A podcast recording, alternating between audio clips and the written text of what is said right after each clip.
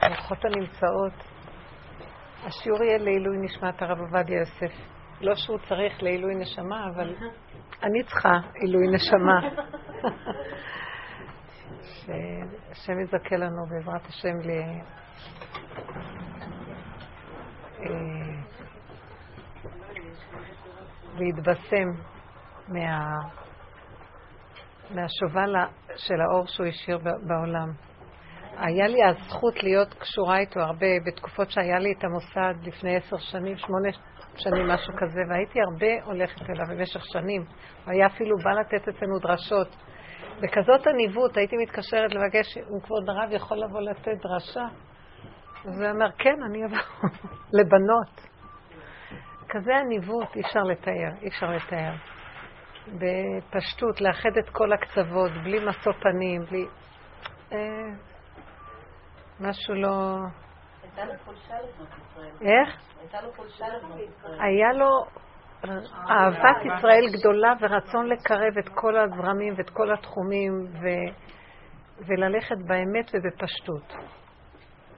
היה אדם גדול. ש... היה לי, יש לי שיעור קבוע ב... במעוז, איפה שהוא היה נותן את השיעור הקבוע שלו ביזדים בירושלים. ושם יש לי שיעור קבוע. הרגשתי שהוא שולח אותי לשם לתת שיעור, ו... ואחר כך, ביום שני שהייתי, אז כולם כבר התפללו כי המצב שלו לא היה טוב. וזה... נשארתי, דיברנו, התחזקנו בנושא שלנו, ואחרי זה נשארתי קצת, זה היה, השיעור הסתיים ברבע לאחת, ונשארתי שם והרגשתי שצף לי כל כך הרבה אה, זיכרונות מהקשר איתו, ונשארתי שם והתחלתי כאילו לדבר אליו. ממש הרגשתי שאני עומדת קרוב קרוב למיטה שלו, כי לא יכולה להיות אצלו. הראיה, אי אפשר היה להגיע לשם בכלל. וממש הרגשתי שאני נפרדת ממנו, כמה שכבר אה, היה לי הזכות להיות קשורה איתו במשהו. אז כשיצאתי משם, אה, אחר כך שמעתי שהוא נפטר, שעה אחרי זה, ואז הרגשתי שכאילו היה לי פרידה ממנו. אני רואה איתי, אהבתי אותו, הייתי קשורה איתו. בנפש כזה, זה לא. לא חשוב, הרבה סיפורים, וזה לא מתאים עכשיו לספר. אז ככה השיעור היה לעילוי נשמתו. אם אנחנו כבר מדברים, אז היה לו, ברור שהיה אדם צדיק, והבחינה של המציאות שלו היה בחינה של משיח בן יוסף. הכוח של התורה, אור התורה ואהבת ישראל גדולה, אבל לפי הסדר הטבעי של התוכנה של הדעת. יוסף הצדיק מסמל את הדעת. אה, ידע השור, יוסף הוא מסומל בשור, כמו שמברך אותו אה, קרני ראם, קרניו, כן, כמו שמברך אותו משה רבנו, וגם בכור שורו הדר לו, כן? גם, גם יעקב אבינו מברך אותו וגם משה רבנו בזאת הברכה. יעקב מברך אותו בפרשת ויחי את יוסף. אז הוא מסמל את השור, והשור יש בו בחינה של דעת. שורו והביטו, מלשון שור זה להביט, זה לדעת, לראות. וזה העניין של השור ושל הדעת. ידע שור קונהו. אז בחינה של דעת יש אצלו. ו... ואילו הבחינה של משיח בן דוד הוא בחינה של אה, תכלית הידיעה שלא נדע. ההפך המציאות, אין משיח בא רק בהיסח הדעת, בדיוק מצב הפוך. מובן מאליו ששני המשיחים הם דבר שלם אחד, למרות שעבודתם היא הפוכה. אחד עובד בתוכנה של עץ הדעת, והוא יורד עד לשורש של הדעת, שזה עץ הדעת, ובתוך הקלקול וההסתבכות של הדעת, של עץ הדעת, שזה עץ של סבך, של דעת, ובלבול, אז תורת משה נותנת דעת לסדר את הבלבול בעץ הדעת. ואילו דוד המלך, מציאותו היא בכלל לצאת מה, מהעץ הזה. מבחינה של אין דעת. הפך הדעת. אז מאוד קשה לשני הכוחות האלה לעמוד במקום אחד, אחד מול השני, ובאופן טבעי יש ביניהם התנגדות. הוא היה איש הלכה, הרב עובדיה יוסף, עליו השלום. איש הלכה, איש של, של העולם, אבל בקדושה של התורה. הכל לפי הכללים, והוא היה פה ועזר לאנשים, והיה שייך, והיה מציאות. היה לו עוז ופאר והדר, והיה גם שייך לכל הפוליטיקות, כל המציאות של כל המערכות. בעוד משיח בן דוד הוא נעלם ונסתר והוא לא שייך למציאות של העולם בכלל. ולא סתם שאני נותנת את ההקדמה הזאת, אני רק אמרתי אז ביזדים, ממש השם שם לי להגיד, שלא סתם שהקדוש ברוך הוא היום לוקח מאיתנו את גדולי התורה האחרונים, כאילו אחד אחרי השני, ועוד עוד לא נפטר, היה לי ככה קצת פחד שדיברתי כאילו הוא כבר לוקח מאיתנו, אבל המצב היה מאוד קריטי. כי מלכות בית דוד מתחילה לחזור ליסודה. השם כאילו רוצה להחזיר את המלכות של בית דוד, ואילו מלכות בית יוסף, אין שתי מלכויות משמשים בכתר אחד. ברגע שהמלכות הזאת יוצאת, אז המלכות השנייה יכולה להיכנס.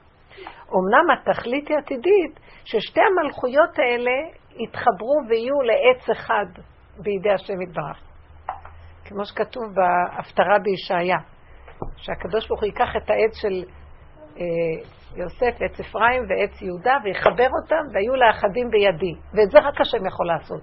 כי מאוד מאוד קשה לחבר את הדעת עם האין דעת. זה בדיוק מה שאני רוצה לנגוע ולדבר. כי זה השיעורים שאנחנו נותנים, שכאן נותנים, אני, ביס, אני מרגישה שביסודי יש לי את המהלך הקודם, ש, שזה הדת, וכאילו הקדוש ברוך הוא עשה לי ממש כמו חורבן בפנים. וזכיתי להכיר את רב אושר, ואז המהלך הזה של הדרך הזאת, השנייה, היא כאילו חורבן הדת. אז תגידו, אני, לא מדבר, אני מדברת מדעת, לא? אבל זה מדעת ממקום אחר לגמרי, זה דעת אחרת. עכשיו, אני אומרת לעצמי, איך אפשר להחזיק את מה שקודם עם מה שעכשיו? כי דבר ו- ועוד דבר, הם לא מחזיקים ביחד. אז אה, זה רק השם יכול לעשות כזה דבר.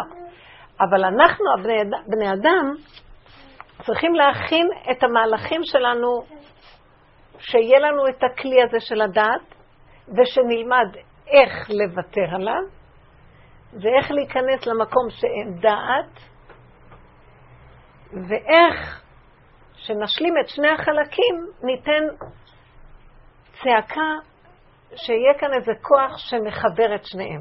וזה השלמות של בחירת האדם. ובואו נביא את זה למצב של מציאות מעשית.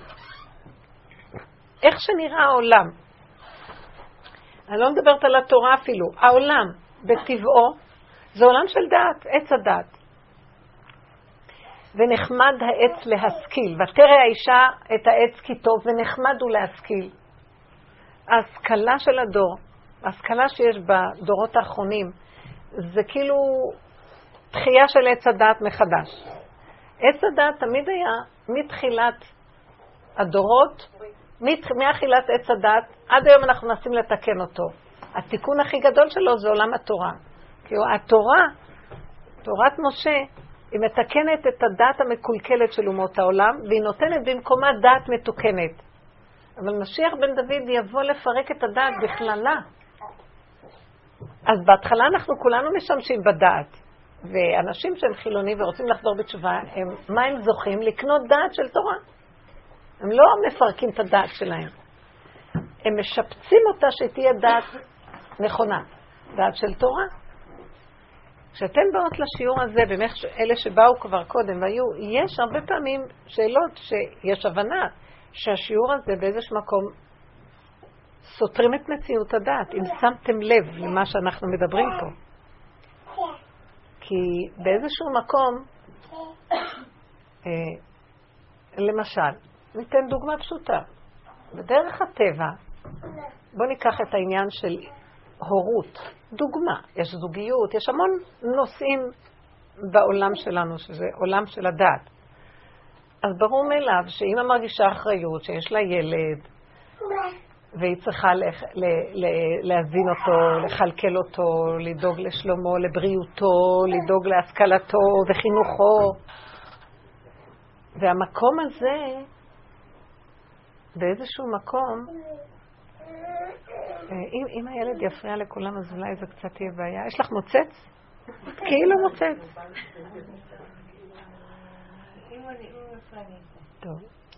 המקום הזה שהטבע, איך הטבע, בואו ניקח דוגמה, איך הטבע מתנהג עם הנושא שנקרא הורות. וזה מה שאמרת לכם. הוא נותן לנו את הדחיפה, נותן לנו את הדחיפה אה, לקנות חינוך איך לחנך אותו. אחריות איך לקיים אותו. אנחנו שמים עליו הרבה מיקוד.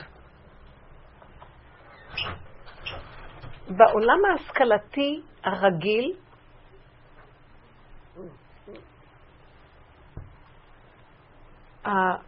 אין איזון בהשכלה של איך לחנך את הילד, לעומת מה שהתורה בהשכלה שלה מלמדת אותנו. כי זה שכל מול שכל. הכל זה עדיין עץ הדת. שכל מתוקן לעומת שכל לא מתוקן. השכל בעולם החיצוני יהיה שכל. שימו לב לדקות. Uh, הילד הוא המיקוד, וההורה כל הזמן צריך להסתובב סביבו, וכל הזמן צריך לדאוג לו. הילד הוא המקבל את התשומת לב, הוא המיקוד, צריך להבין לנפשו, צריך להכיר את הנתונים שלו, צריך להכיר את צורת ההתפתחות שלו, ללמוד על הגיל הזה ועל הגיל הזה ועל הצרכים האלה והאלה והאלה, וללמוד מה הוא צריך לאכול, מה הוא צריך... ללמוד על הילד וכל הזמן להסתובב סביבו, וה... והעולם ההשכלתי החיצוני, לעומת עולם התורה, אין לו איזון בכלל. זה אין סוף קורסים של הורות, אין סוף קורסים של תזונה, של אה, בעיות רגשיות, נפשיות, של אה, תחומים פסיכולוגיים. אה, איך? סוגי חינוך והתייחסויות לילד, ברפואה של הילד, ב... בוא ניקח את כל השטחים, במדעים של הילד, בפסיכולוגיה של הילד, בחברתיות של הילד, בר... בנושא הכלכלי של הילד, תחלקו את האלה כל מיני חלקים, המון מיקוד סביב הילד, וההורה מתבקש ללמוד על מנת לשרת את מציאות הילד. התורה באה ההשכלה של התורה היא ממקדת יותר בפשטות. התורה אומרת בסך הכל, בכל הנושא של חינוך הילד, חנוך לנער על פי דרכו. גם כי יזקין, לא יסור ממנה. אז עכשיו, מה התורה אומרת לנו? אתה רוצה לחנך את הילד, נכון, אתה אחראי עליו, אתה קיים, ואתה צריך להיות אחראי על הילד, תתבונן בו, ולפי מציאותו של מה התוואים שלו, תלמד להתייחס אליו. אל תלך נגד תוואיו ויסודו, תלך איתו. אז זה הדרך של הטבע. שכל של עולם, שאמרתי לכם, הוא מתגדל, הוא מתרחב, הוא מתפשט, לעומת כוח של צמצום מסוים בעולם הטבע התורני, שכן צריך לשים לב ילד ולהתייחס אליו. גם התורה נותנת עוד כל מיני כללים שבגיל אה, בין אה, שלוש ונגיד בין חמש למקרא, בין שש למשנה, בין עשר לגמרא, בין שלוש עשרה למצוות, בין שמונה עשרה לחופה, בין עשרים לרדוף, בין שלושים לכוח, כן? יש גם כן חלקים מה התפתחות האדם. מה, איך התפיסה של משיח בן דוד? משיח בן דוד מסתכל ככה ואומר, אני לא מבין אתכם. אתם מסתכלים על הילד. זאת אומרת, אתם מסתכלים ממקום שמדלג על מציאותו ומסתכל על הילד. בתובנה שבעצם אני יודע מה איתי, ועכשיו אני, ההורה, צריך לדאוג לילד. בכלל אתה לא יודע מי אתה ומה אתה, ואיך אדם שלא מכיר את מציאותו ילך לטפל במציאות של מישהו אחר. אז מה אם אתה הורה? זה כותרת כללית מאוד מאוד מאוד מאוד מאוד מאוד. וההפך הייתי אומר לך, אם היית מסתכל בתוך מציאותך, היית מוצא שם את כל הפתרונות, את כל הגישות היותר מתאימות ונכונות לטפל בילד שלך. כי הילד הזה יצא מהשורש שלך, בוודאי הוא קשור אליך ויש לו שייכות ביותר אליך, וכל מה שאתה רואה עליו, ממך אתה רואה עליו. אתה לא רואה אותו שאתה לגמרי מנותק מנגיעות, מנותק מצבעים, מנותק מנתונים. זה דברים שאתה שייך להם ואתה מדלג עליהם, כי יש לך ידיעה שאתה ההורה. וזהו. אתה לא רואה ממה מורכב ההורה הזה, וכל הורה מורכב ממשהו אחר. אז באה התפיסה של משיח בן דוד ואומר, בעצם השאלה הנדרשת פה היא לא מה עם הילד. השאלה הראשונית הנשאלת, ומה איתי?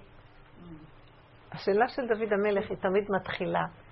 במקום שאני אראה שם, לא בארץ רחוקה ולא מעבר לים, ולא בשמיים, אלא בתוכך.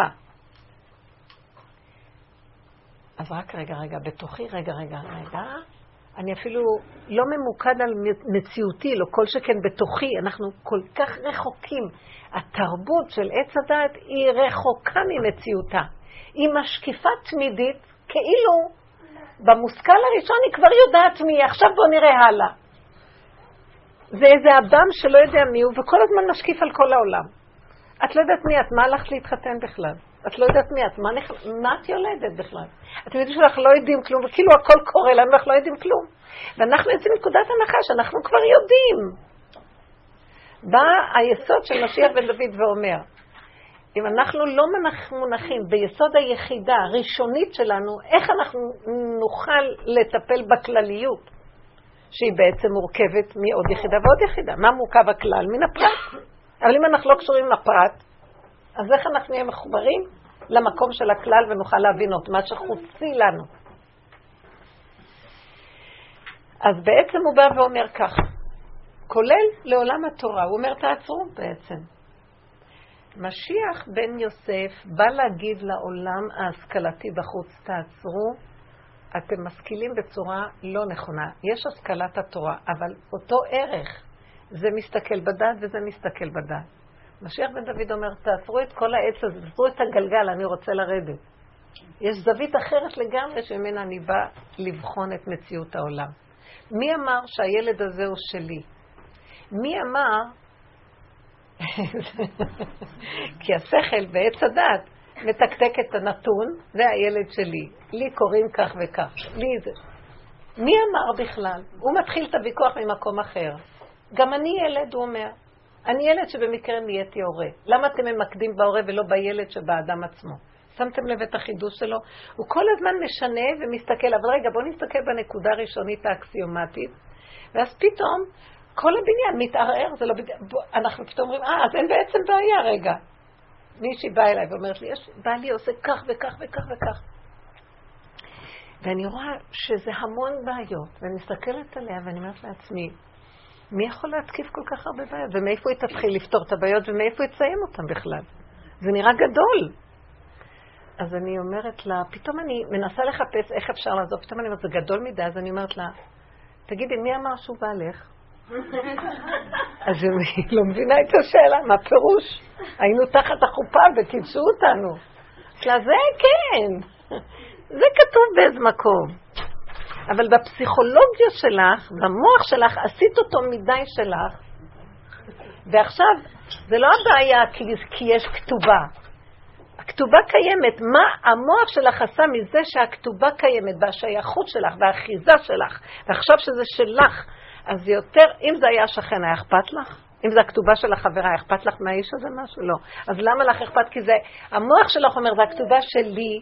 תסתכלי כאילו הכתובה היא של השכנה. מה אכפת לך? אמרת לי, רגע, רגע, רגע, זו תפיסה מאוד מהפכנית. אמרת לה, תראי, עד שאין בעיות, לא הייתי בא לבלבל אותך. עכשיו שיש כל כך הרבה בעיות, איך נתקיף את זה? להתגרש לא הייתי אומרת לך. אז תני לו גט במוח ונגמר העסק. ופתאום מהפכה חדשה. זאת אומרת, אני אומרת לה במילים אחרות, נתקי את האחיזה הרגשית שלך שבאה מהדמיון של הנתון, שככה את מפרשת את זה, אז כתוצאה מזה נהיה לך בעיה. כי אין לי פתרון לבעיה שלך, אבל יש לי פתרון אחר. בואי נחזור לשורש של הדברים ונפרק את השורש. למה שתפרקי את הבית? אבל איך אפשר? איך אפשר? את רואה אותו כל הזמן מולך. איך אפשר לפרק? מי אמר ש... קודם כל בואי נגיד, שהיא אומרת, את רואה אותו כל הזמן מולך. אני אגיד לכם את האמת, אם תעשו חשבון, תראו, ברוב המקרים רואים את הבעל שעה ביום, אולי שעה וחצי. אבל את במוח שלך רואה אותו כל היום. את לא מבינה מה קורה פה. תהיי, אם תראי את הנתון הפשוט, תראי שבאמת בהקשר הנכון, אני מכירה הרבה זוגות, בקושי היא מתקשרת, חוץ מה שהיא נותנת לו ארוחת ערב, ואחר כך הולך לאיזה שיעור, בקושי יש זמן, או בסעודת שבת, או באיזה משהו. אם לא המצוות המסוימות ש... שמחברים אותנו משהו, גם זה כבר, אז במשך, תסתכלי, אם תאספי את כל הרגעים, תראי שזה בעצם ולקח הכהן מקומצו. מה?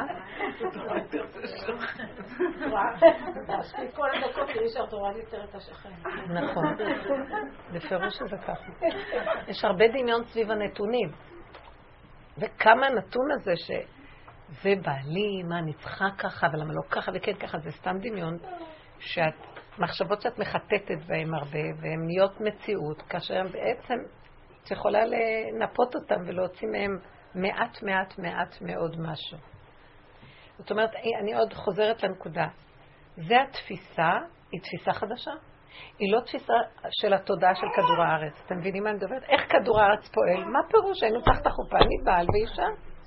מה פירוש זה ככה וזה ככה וזה ככה? מה זה לא ככה וזה? הילד הזה שלי, אני אומרת, אני אומרת להם ככה, כל פעם שאני מתחילה לראות ש... חס וחלילה יכולה להתקרב איזה בעיה אליי מאחד הילדים, אני ישר אומרת, בנו שלם זה שלך, לא שלי. מי אמר? אני ילדה שלך כמו שהילד הזה הוא שלך, גם אני שלך, ואני לא יכולה לקחת את זה עליי, כי זה... באותו רגע שהיא מתחילה להיות לי בעיה עם אותו מציאות, ש... זה לא הבעיה שזה בעיה שלי, שהילד הוא שלי אז נהיה לי בעיה, כי אם הוא לא שלי, מה? זה לא בעיה שלי. שמתם לב מה אני אומרת? זה בעיה, אבל היא לא שלי.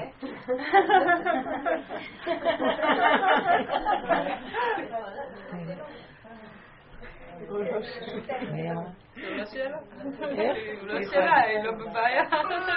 לא. תדעו לכם, אני לא צוחקת, זה נשמע מצחיק, אתם מבינים? נכון כתוב, אז ימלא צחוק פינו לעתיד לבוא? זה הצחוק הזה. בסוף נראה, אנחנו מורקים ילדים והם לא שלנו.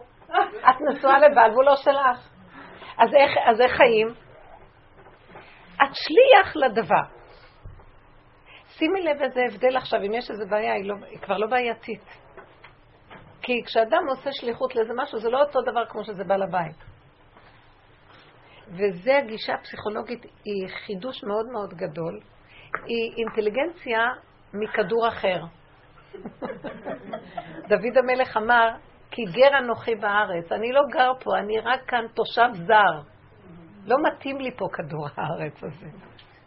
ואתם יודעות שיותר ויותר יורדות נשמות כאלה שמתאימות, הרמח"ל כותב את זה, ובעוד מקומות כתוב, שהם ירדו להיות נושאי כליו של משיח בדוד, והם מתוסכלים בעולם, כי לא מתאים להם פה, והם לא יודעים איך לאכול את זה פה, זה הרבה ילדים שבאים, שהם כל מיני, מה שהם קוראים להם פה באינטליגנציה של כדור הארץ, אה, דיסלקציות או, או נטיות מסוימות. ו... איך כדור הארץ, תראו את התודעה פה, מיד הם עטים על אותם נשמות, והם עמלים מאוד קשה לסדר להם סיווג, מסווגים אותם. ביטחוני קשה, ביטחוני קל, כל מיני בעיות. אה, הכל מסווג, ואז כאילו יש הדמיה שאה, אם יש לזה שם, אז הם כבר יודעים מה הבעיה. יש לזה שם. אה, הם רק שומעים את השם, אה, אה. מה אה? מה אתה כבר יודע? לא כל כך ברור כלום. וזה ברור מאליו מאוד. למשל. בשכל התורני הקדום, היותר של הדורות הקודמים, לא היה מוזכר בעיות נפש. אין את המילה נפש. מבינים? לעומת זאת, יש מה שכתוב, עבירות. אדם שהוא יש לו עבירה, יש לו את הנטייה לשיגעון. אז הרבה עבירות יוצרות מצב כזה. אז שימו לב מה הגדירו פעם חולי נפש. היום בכלל לא חושבים, זה עבירות. הוא חולה בנפש. אתם מבינים? זאת אומרת, מה זה עבירות? כשהבן אדם פספס את האיזון של הנקודה והוא הולך בקיצוניות. הוא עובר על משהו. אדם אוכל יותר מדי באובססיביות, אז הוא עובר את הגבול שלו. זה יוצר מצב נפשי לא טוב. אז בוא, בוא ניגע... אז לאט לאט יוצרים מצבים פסיכולוגיים, נפשיים, ו- ומגדירים אותם, ולומדים עליהם, ועושים מדעים שלמים, וגם מוצאים כדורים להם, והכול, ובעצם אפשר היה להתקיף את זה מכיוון אחר לגמרי. ברור מאליו, כשדבר נהיה ישן, מתיישן מדור לדור, יש מה שנקרא בעיות נפש כרוניות בדור הזה, אומרים. זה כבר משהו משפחתי. אבל מה כוחו של משיח בן דוד בדבר הזה? כתוב רבים השיב מעוון. עוון וחטא ופשע זה היסוד של השיגעון ושל האי חוסר איזון ושל המצב הזה של הנטייה ל... בוא נגיד שיגעון זה חוסר איזון בנפש, שיגעון במידות. שיגעון בשכל זה חוסר איזון, זה נקרא חולי רוח, חולי נפש וחולי רוח. ההבדל ביניהם. אבל זה חוסר איזון. אז מה זה רבים משיב מעוון? החזיר אותם לתקן הישר, והם קיבלו הערה חדשה, והם נרפאו, הרבה מהם. רב אושר עסק המון באנשים כאלה, החזיר אותם לתקן. אז הוא אמר להם, אני זוכרת שהיה איזה אחד שהוא דיבר איתו ואמר לו, הוא, הלך, הוא היה הולך לבקר אנשים בבתי חולים לחולי נפש. והיה מדבר איתם. ואמר לאחד, אה, אם תרצה, אני יכול לעזור לך לצאת מפה. אז אחרי כמה פעמים שהוא דיבר איתו, אז הוא אמר לו, תשמע, אותו חולה אמר לו, אני לא כל, כך, אני לא כל כך חושב שאני רוצה לצאת מפה. אתה לא יודע איזה תשומת לב אני מקבל מאז שאני פה. כמה מביאים לי ממתקים, כמה מביאים לי דברים, כמה באים לבקר אותי. אז הוא אמר לו, אז אתה לא רוצה לצאת מהבעיה שלך. אם אתה לא רוצה ואתה מסדר לעצמך את המציאות הזאת, אני לא יכול לעזור לך. אתם יודעים כמה חולי נפש כאלה יש שנפשם שבורה עליהם, כי נוח להם ככה. אז הוא היה נותן כוח לבן אדם לצאת מהייאוש. וזה סעיף של חולי נפש. ההתאבדות זה סעיף של ייאוש. זה חולי באיזון. שימו לב, אפשר להגדיר את זה בצורות אחרות. מה עושה הדור הזה? יש הגדרות. זה חולה כזה וזה חולה כזה וזה חולה כזה וזה חולה כזה. רק הוא לא רואה את עצמו זה שמגדיר שהוא חולה. הוא חולה פשוט בהשכלה יתרה של עץ הדת, ונחמד העץ להשכיל. אבל בהשכלה הזאת הוא הורס את המהלך, וכולם לאט לאט פה יש להם סעיפים, אל תחשבו, אתם לא תימלטו ממני. אפשר למצוא לכל אחד פה סעיף, אל תדאגו. הלוא זה לא נורמלי, אי אפשר להימלט מהם. כמו שכשאת הולכת סתם לרופא, כי את מרגישה משהו לא הכי קטן, אז מיד הוא מדביק לך איזה משהו שלא חשבת שזה מה ש... אז אל תלכו וגמרנו, אל תיכנסו למערך הזה. זאת אומרת, שהמהלך הזה של כדור הארץ והתודעה שלו, משיח בן יוסף כאילו מתקן אותה. הוא היה בחינת משנה למלך בארץ מצרים. אז קיימת ארץ מצרים, רק יש לו איזה כוח לשלוט בארץ מצרים ולתת לשכל מלכות נכונה. במקום פרעה, שהוא מלך טמא, אז יוסף הצדיק. הוא משנה למלך, אבל עדיין הוא משנה למלך, כי המלכות של השקר שולטת פה. והאנשים כל הזמן צריכים את השקר כדי להחזיק את התיקון שלו. אבל השקר קיים. ואילו משיח בן דוד בא ואומר בעצם, הוא מלך, הוא לא מלך אפילו, הוא כיסא של המלך, שהמלך הוא השם יתברך ובארץ ישראל. מלכותו הייתה בארץ ישראל. והוא לא היה בחינה של לעצמו מלך, אלא אחד שמכין את מלכותו של השם. אז זה מלכות אחרת לגמרי. אז הוא אומר, המלכות כאן אומרת ככה, אתם יודעים מה? אין עולם. אין עולם. יש רק בורא עולם. אין עוד מלבדו, ואצלו זה היה מוחשי מהבשר, זה לא איזו תפיסה שאנחנו מקשקשים אותה בפה. הוא חי ככה. אם מישהו הרגיז אותו, אז הוא אמר, זה לא הוא מרגיז אותי, השם שלח אותו, והשם רוצה אותי אליו. השם אמר לו, כלל. זה לא קשור אליו, הוא רק היה השליח. מה, אני אפול על המקל ואני אנסה לשבר אותו? זו תפיסה אחרת לגמרי, והוא חי ככה. זה לא אומר שמדי פעם הבזיק לו את המצב הזה. ודאי שהוא גם כן, אפילו שהוא היה שייך לתודעה אחרת, הוא כבר התחנך פה מילדות, אז היה לו קשה פה. ודאי שהיה לו פחד משאול, כי התוואים פה הם קשים, פחדים ששאול רדף אחריו, מה אכפת לך? זה השם יתברך שלח אותו, מה אתה מפחד? אז הוא השתמש בפחד להיות קשור עם השם. הוא השתמש בכל תו של טבע שעבר עליו, או שכל שנכנס בו, כדי לגלות את מלכות השם. ואנשים לא הבינו אותו. אם נכנס לך שכל, אז אתה צריך להבחין בין טוב לרע. ותבוא לרע, מהרע לטוב. אבל מה זה קשור מהטוב לבוא להשם? בטח שיש השם. הוא אמר, זה לא שבטח שיש השם ואנחנו טובים, אנחנו לא מציאות בכלל ויש רק השם.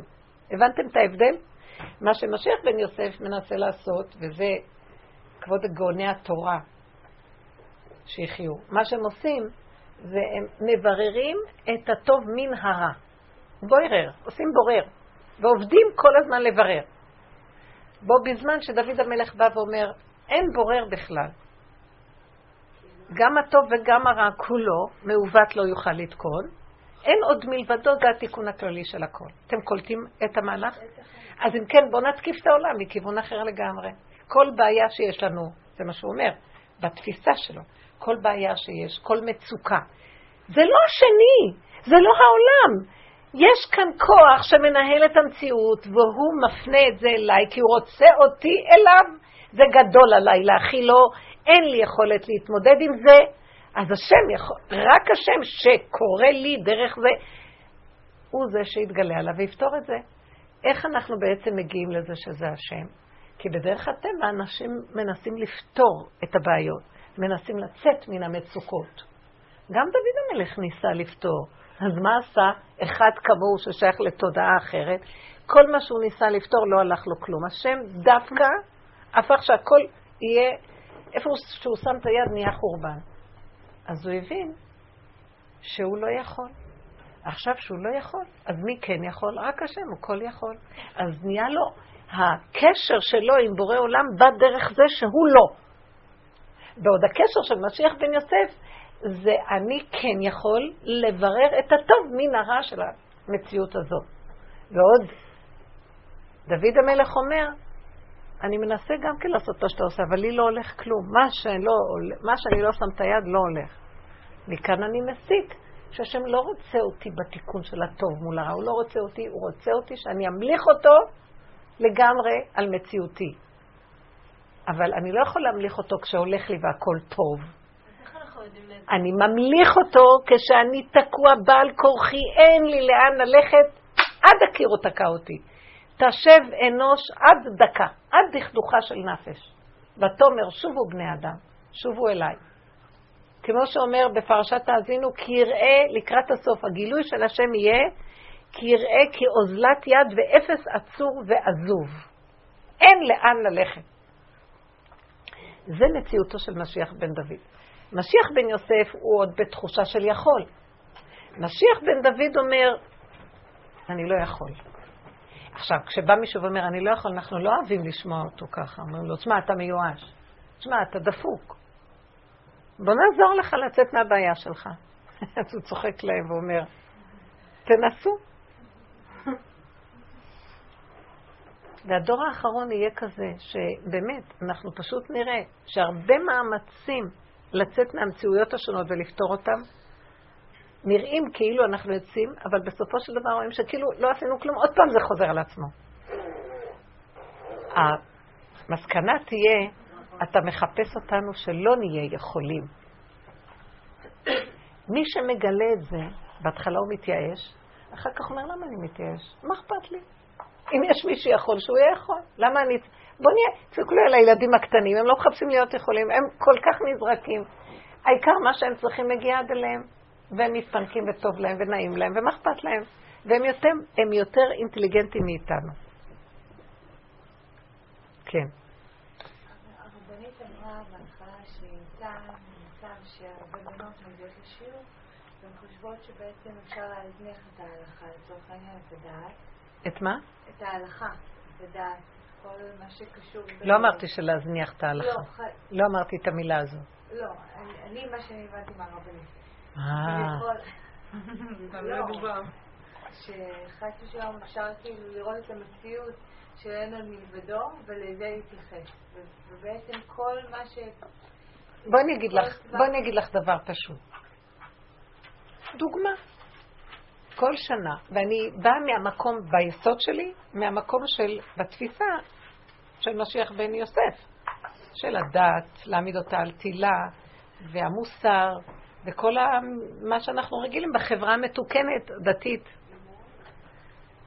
כשהכרתי את רב אושר, ראיתי שפתאום משהו במערך מתחיל להשתנות. מה שאני לא עושה, דברים לא מסתדרים לי. מה שעשיתי קודם, וברור, את מבררת את הטוב מן הרע, והדברים אחר כך צריכים לזרום. מה שאת לא עושה, באותה דרך לא הולך כלום. למשל, אני לא רוצה לדבר על עצמי, אבל אני לוקחת דוגמה. אה, הייתי הרבה מתפללת. התפילות של הסידור, היה לי סידור, אה, סדר של תהילים, הייתי קמה בבוקר לכותל מוקדם לפנות בוקר, הכל. הושענא רבה שאני לא אהיה רק כל הלילה, תחלמו. מה, אני... כל הגדלות של הצד החיובי והאתגריות שיש בזה. הוא הביא אותי לאט לאט למקום הזה כל הלילה. אה, אומרים לו את הספר דברים, או התיקון של שבועות, ואת כל התהילים, הולכים לקבר דוד, מה לא? ראיתי השנה. זו דוגמה קטנה מיני הרבה דוגמאות במשך כל הזמן. שאני... ככה, זה היה כל החג, יותר ויותר ויותר עם הזמן, במקום הזה של העבודה השנייה, אני רואה שהוא מטשטש לי את המקום של היכולת הטבעית שאני אוחזת בה. ואני רואה שאני חסרת כוחות. אפילו התפילות הכי פשוטות, זה נראה לי הר. איך זה יכול להיות? כל כך אהבתי להתפלל. פעם הלכתי לרב אושר ובכיתי לו, אני לא, אני לא, לא, לא הולך להתפלל, הוא אמר לי, אה, כן? טוב, אז תגידי קוקוריקו. הסתכלתי עליו ומאוד בחשיבות הוא אמר לי, כאילו, נותן לי עצה מאוד טובה. ראיתי שהוא צוחק עליי, הוא אומר לי, כאילו, רק את, את, את חושבת שאם... כי כשאת מתפללת ואת אוחזת ויש לך את היכולות, איזה הרגשה מתגנבת לך, את משהו, את אוחזת, את בעניינים, זה סיפוק, זו הרגשה של גדלות וחשיבות. הוא אמר לי, מה יש לקדוש ברוך הוא מזה? מה נתת לו? את הכל לקחת לעצמך והלכת ל... שמת כתר על הראש, ישבת על הכיסא, והשם אומר, אותי זרקו מקור מים חיים, והלכו, ויושבים להם טוב במקומי. ואני בגלות והם יושבים בפנים. אז מה אני צריך אותם? לא צריך את התפילות שלכם. מה לי עולתכם וזבחיהם וזבחיכם? וכי תרבות תפילה אינני שומע. בפריסכם כפיכם אליי, אעלים עיניי מכם. כך אומר הנביא.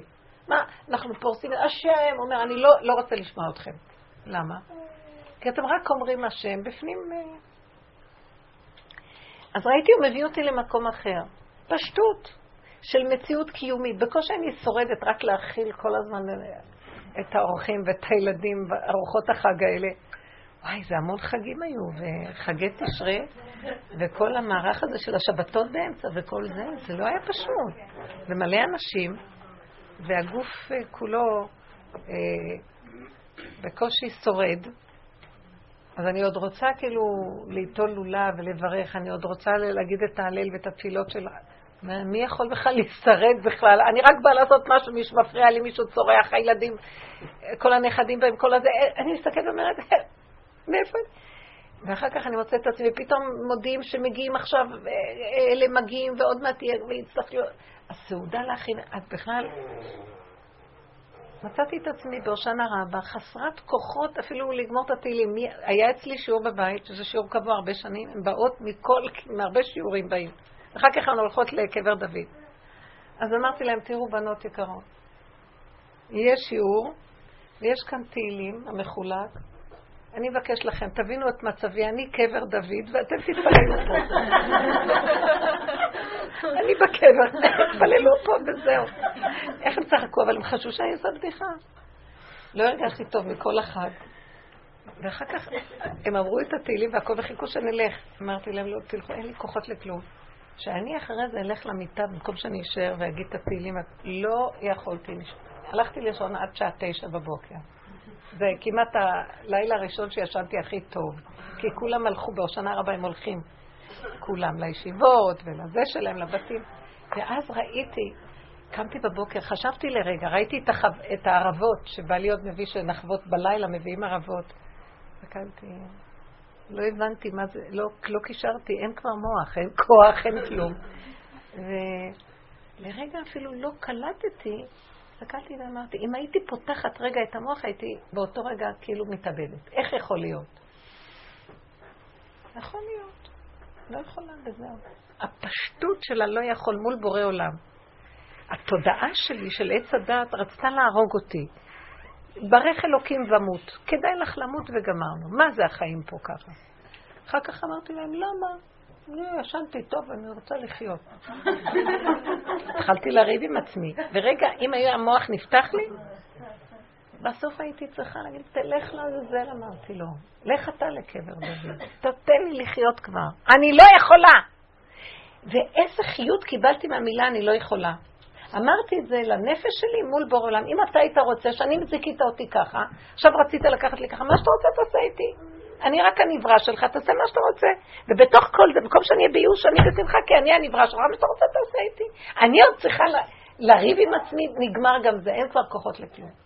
הגיע, וככה, כל כך היה מתוק שהיה שקט וכולם הלכו, היו המונים, וכולם הלכו, והיה כזה שקט, הרגשתי איך שהוא אומר לי, לקראת שמיני עצרת, הלא כתוב במדרש, את ואני, עם ישראל עם הקדוש ברוך הוא, במקום כל המקריבים אה, המון קורבנות בסוכות.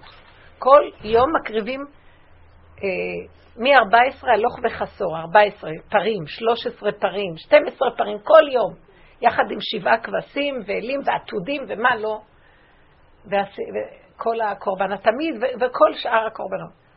והיום האחרון השם אומר, זהו, שמיני עצרת, כאילו כל האומות הלכו, אומרים שמקריבים את הקורבנות האלה לכבוד האומות, זאת אומרת להרגיע את כל הקטרוגים, ועכשיו כנסת ישראל, עם ישראל נשאר עם השם ביום השמיני עצרת, מספיק פר אחד ביני לבינכם.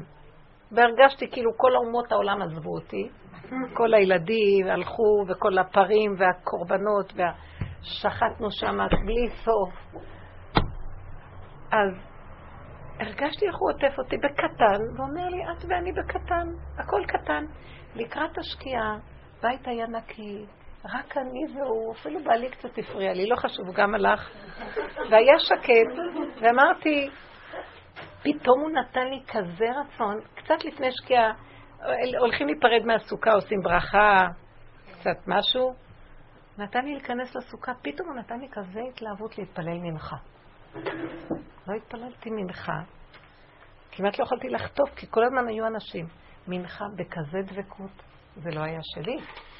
נתן לי רצון ליטול לולב לפני שקיעה, כמה דקות לפני שקיעה, ליטול לולב ולברך. נתן לי רצון לקחת את הערבות שהיו מונחות שם, שהייתי צריכה לחוות בהן בשעה חמש, שש לפנות בוקר, בבוקר, לחוות אותן עכשיו. בסוף כאילו, ואחר כך לשבת, לשתות קפה ועוגה ולהגיד, לנשק את הסוכה. לא היה לי כל החג הרגש לסוכה. הייתי כמו אחד ששורד איך להישרד, להכיל את כל הפרים והאלים והעתודים ולהישרד בחיים, ואחר כך נתן לי בתוך עשרים דקות את כל המצוות של החג בפשטות, בקטנות, במתיקות, וידעתי שהוא נותן לי, הוא מזכה לי ולא קשור אליי כלום. שאני אשב באיזה סיפוקים, כמה הגדלות שלי יכולה, כלום. ידעתי שזהו, כי אני כל כך לא הייתי בכלום. ואיזה מתיקות. נהיה שקיעה, ובאמת ראיתי, הוא אומר לי, עכשיו ממש מתיקות. שאני נותן לך את היום הזה לבד, אף אחד לא יהיה פה, ממש כמו שכתוב במדרש. אתם איתי, אתם ואני לבד. וראיתי, אני לא רוצה יותר להיות שייכת לעולם. זה היה בשבילי מאוד מאוד קשה החג, כי זה המון עבודה. זה המון עמל ויגיעה. כל השנים היה, אבל נהניתי. אני כבר לא נהנית להיות במטבח כל כך הרבה בשביל המצוות ובשביל להאכיל ובשביל זה. יותר היה כיף לשבת לבד, וליהנות מה, מהקצת והמעט והתפילות הקטנות.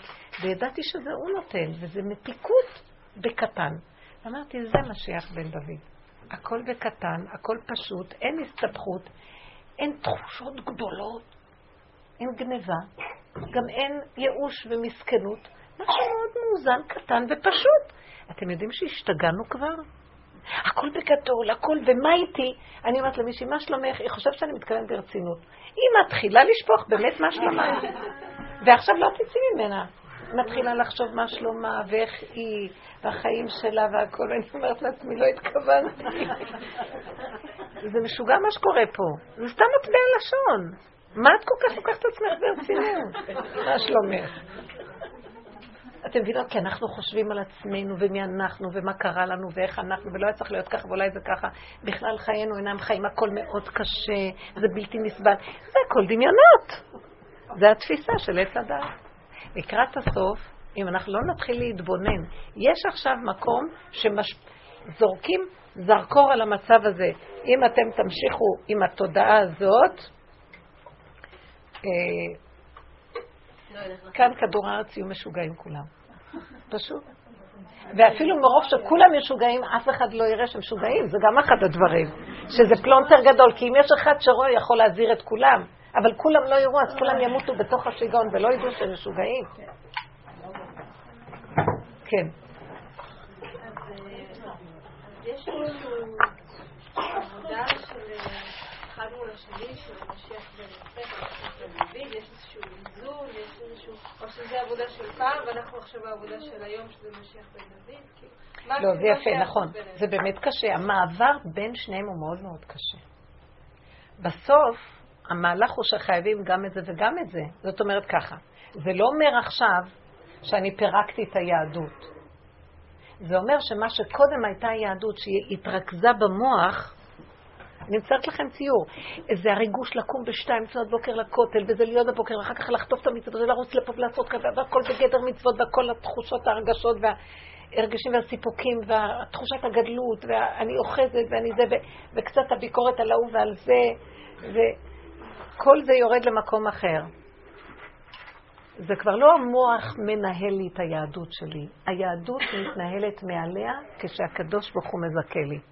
יש לו את הזמנים שלו. הנה, לקראת שקיעה הוא נתן לי את הכל. ולפי ההלכה קיימתי את הכל. ומה שהיה מדהים. אפילו כשאמרתי, חבטתי את הערבות, זה מנהג נביאים, היו לי, אני בעל פה יודעת כמה הושענות, עוד אמרתי כמה הושענות בעל פה, כמו שעושים בהקפות, והכל כל כך מהר, בלי ריגוש. כמה צריך כשמתרגשים, אפשר להגיד את הדבר הזה שעות. אפשר להגיד, גם אמרתי את ההלל. אמרתי את ההלל, כי הלל אפשר להגיד עד שקיעה. ולא קשור דווקא לתפילה בשחר, אם, יש, אם אפשר, מחברים את זה. אבל כאילו הייתי, בבנ... הייתי במצב של בעל כורחי, לא במיטבי. בעל כורחי, בעל כורחי היה מאוד מדויק, קטן, והיה מי שזיכה לי, ולא אני, ולא אני, המוח שלי את עצמי. שימו לב, תודעת האני נופלת, ומופיע איזה כוח, שהסתכלתי אחורה, ואמרתי, וואו, זה מעניין. מישהו זיכה לי את כל זה. גם לא יכול להיות שאני עמדתי בכל החג הזה וכל כך הרבה אנשים היו, וכל פעם הגשתי להם לפחות שלוש מנות לכל סעודה, להרבה אנשים, ולא היה לי כל כך עזרה. אמרתי, זה לא יכול להיות. אז אבא זה אתה. אין להתנגד, יש להסכים, להכניע, ללכת בפשטות. זה מוח אחר לגמרי. אבל ראיתי שאם רגע יפתח לי המוח, אני אמות. לא התפללתי, אפילו אני לא יכולה זה, איזה מין חיים אלה, מה, למה אני ככה, מה, אני עבד שלהם? לא, הם לא מציאות בכלל, זה סיבות, הקדוש ברוך הוא מסובב לי, ככה רוצה אותי, אני והוא, אני והוא, אני והוא, הם הסיבות. וזה זה מה שאדם בערך שלי יכול לעשות כרגע כשאתה מזכה לו ככה, תזכה לו ליותר, אני לא יכולה, זה מה שאתה... אז אם זה מה שרצית וזה מה שזיכית, ככה אתה רוצה. הכנעה, קבלה. התמעטות, בפני תמים דעות, כל יכול, וזה לא אני. זה מהלך אחר לגמרי, זה יסוד האמונה. אין לך גם ביקורת חוזרת על עצמך. אם אני רק אפתח את המוח, ורבתי איתו בבוקרו של הושענא רבה, זה היה קשה, כי הוא נפתח לי. אמרתי, אם אני רק אפתח ואני אסתכל, כאילו, איפה כל ה... איפה כל ה... כתר של הרב הראשי, של ההילה. אין כלום. כלום. יש מלך מלכי המלכים שהוא יושב בעולמו ועושה מה שהוא רוצה איתי. אני הנברא שלו. ואני רוצה להגיד לכם, החוט שנמשך מבפנים של מתיקות וערבות, הסתכלתי, תראו, הסיפוקים של עץ הדעת וגדלותם הם אה, לא פשוטים.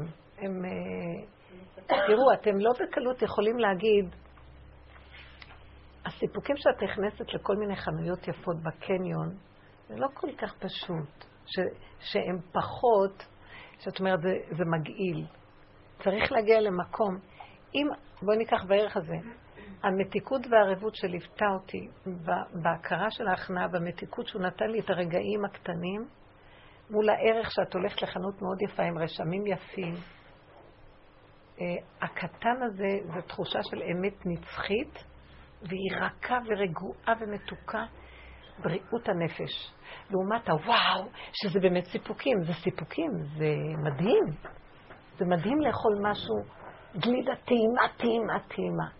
זה מזעזע. אבל הקטן והפשוט הזה, יש פה משהו, אי אפשר בכלל להשוות ביניהם. אם היו שואלים אותי מה אני בוחרת, זה לא קל, אני אגיד לך. זה באמת לא... זה לא יותר מקפה, נכון? אני אגיד לכם את האמת, אני אמרתי לו, הקפה זה הדבר האחרון שאתה עוד, את זה לא תיקח לי. לא, זה לא קל, זה לא קל, כי אנחנו תרבות שהתחנכנו על הרבה הרגשים וסיפוקים וריגושים. זה מאוד מאוד קשה לוותר עליהם, הם נראים טובים, יותר טובים. אבל מי שנלחם בהם ומוכן לוותר עליהם, הוא מתחיל לגלות לאט לאט מין משב נקי, טהור, מתוק, בריא. תראה, זה עוד, אני אגיד לך את האמת, לא תמיד, לפעמים אני אומרת, שווה את כל העולם. למה? למה, למה אני אומרת שווה את כל העולם, המשאב הזה? כי כשאני חיה מול הסיפוקים של העולם היפה, זה באמת, זה באמת, זה דמיון שהוא מדהים. מי הצליח ליצור כזה דמיון, הדמיה כזאת, שנראית כמו אמיתי והיא מדהימה. אבל אם לא יהיה לי את מה שהם יכולים לספק לי, איזה ייאוש וכאב יש לבני אדם, שלא שווה את זה לפעמים. אתם מבינים מה אני מתכוונת? בעוד שזה קטן, אמיתי, ואין לו הפכים. בעוד שזה, אם יש לך אותו, וואו, אבל אם אין לך אותו, את מתה מכאבים.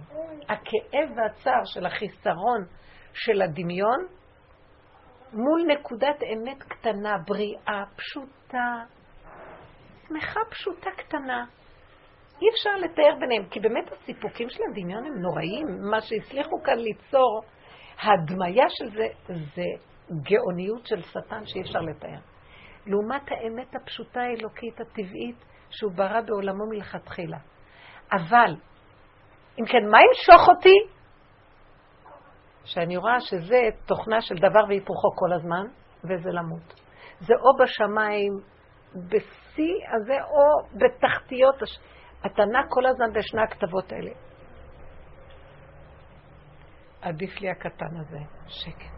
השלווה הנפשית, שבני אדם עוברים הרבה, הם רגישים, עוברים את ההתייסרות של העולם, עדיף השקט הנפשי. ואנשים לא מוכנים ללכת לקטנות, ששם נמצא השקט הפנימי הזה והחוויה הרכה של השפיות הפשוטה והמתוקה, מה שהם עושים, קשה לוותר על ההדמיה, הסיפוק המזעזע הזה, אז הם כל הזמן יוצרים מערכות של, כל הזמן ליצור מערכת של סיפוקים. שלא יהיה לך רגע הפסקה מהם. רגע שאין לך משהו, את לא יכולה לסבול את החיים. אז את כל הזמן יוצרת, שמתם לב כל המערכות של התקשורת וכל המערכות שמזמינות אותך לכל מצב. רק שרגע לא תישארי במקום שחלילה תוכלי ליפול לאיזה שממה. תאומיות של כלום. כי בתאומיות של הכלום זה הצעקה לבורא ואת יכולה להגיע למקום חדש, אבל הוא לא יספק לך את זה, אז הוא כל הזמן חדשות לבקרים, מערכות שונות של אין סוף גירויים. אם זה בשכל, מלא השכלות וספרים, אם זה ברגש, המון יצירה, אם זה בכלל המעשה, כל היום עסוקים ורצים כמו עכברים. רק לא רגע להיות במצב של כלום. קצת ניסיתי להמחיש לכם את שתי התפיסות. מה הייתם בוחרות? אה? אני אגיד לכם את האמת, אף אחד לא היה בוחר משיח בן דוד. כי כדי להגיע ממשיח, מהשיא של העולם, איך שהוא נראה היום, למשיח בן דוד, צריכים להסכים להיות בקטנות, קטן, לא הולך, אין כוח, לא מצליח. מי רוצה את זה? לכן, להגיע למשיח בן דוד זה לא יהיה... אין ברירה. יפה. רק המילה אין ברירה. אני יודעת שלפני...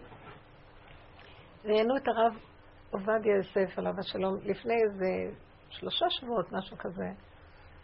ואמרו לו, הרב, אה, הוא אמר, אני לא מרגיש טוב, אז, אז אמרו לו, אל תדאג, תהיה בריא והכל. אז הוא אמר, ודאי, יש לי עוד הרבה ספרים לכתוב. ואני ראיתי והתבוננתי ואמרתי, הוא, הוא רוצה לחיות פה. כי העולם פה בשבילו זה היה אין סוף מכרה יהלומים ליצירת מציאויות טובות, שבהם יכול לבשם את העולם בדברים טובים. אז למה שלא ירצה לחיות? שאלו אותי, אתמול היה לי שיעור ב... לא יפה שאני אגיד לכם, אבל אני אגיד לכם. היה לי שיעור בבית לחם הגלילית, והלוויה של הרב, והיה בסביבות שש התחילו ההספדים, ואני בשעה חמש הייתי צריכה לצאת מהיר, ולא ידעתי מה לעשות. ואז כשיצאתי, אמרתי, אני יוצאת לכיוון השיעור, ואני אראה מה קורה. סיבות.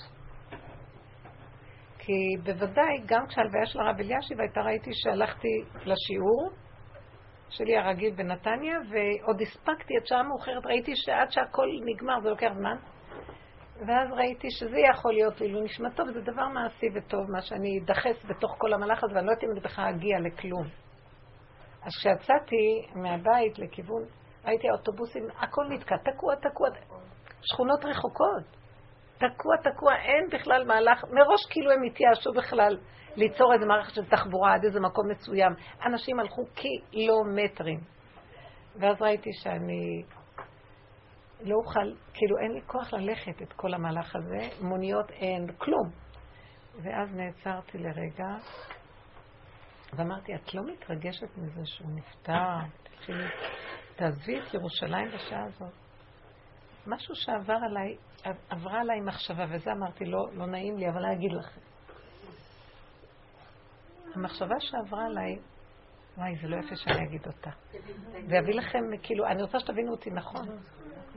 כאילו, מי שמת לעולם, הוא לא מתרגש מאנשים שמתים. אפילו שיהיו הגדולים הכי גדולים, כי הם לא מתים. כי הנה, אני... המצב ש... תקרות הפאבי הכחולה חוסמת אותי.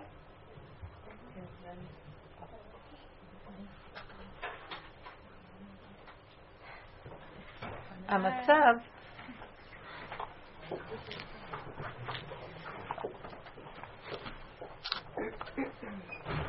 המצב של להעביר את המוח מהמציאות של בן יוסף, המציאות של המוח שהוא פועל והוא הולך, הולך לו ומסתדר פה, למצב של בן דוד, זה לא בלתי אפשרי ששני ההפכים האלה יתקיימו ביחד.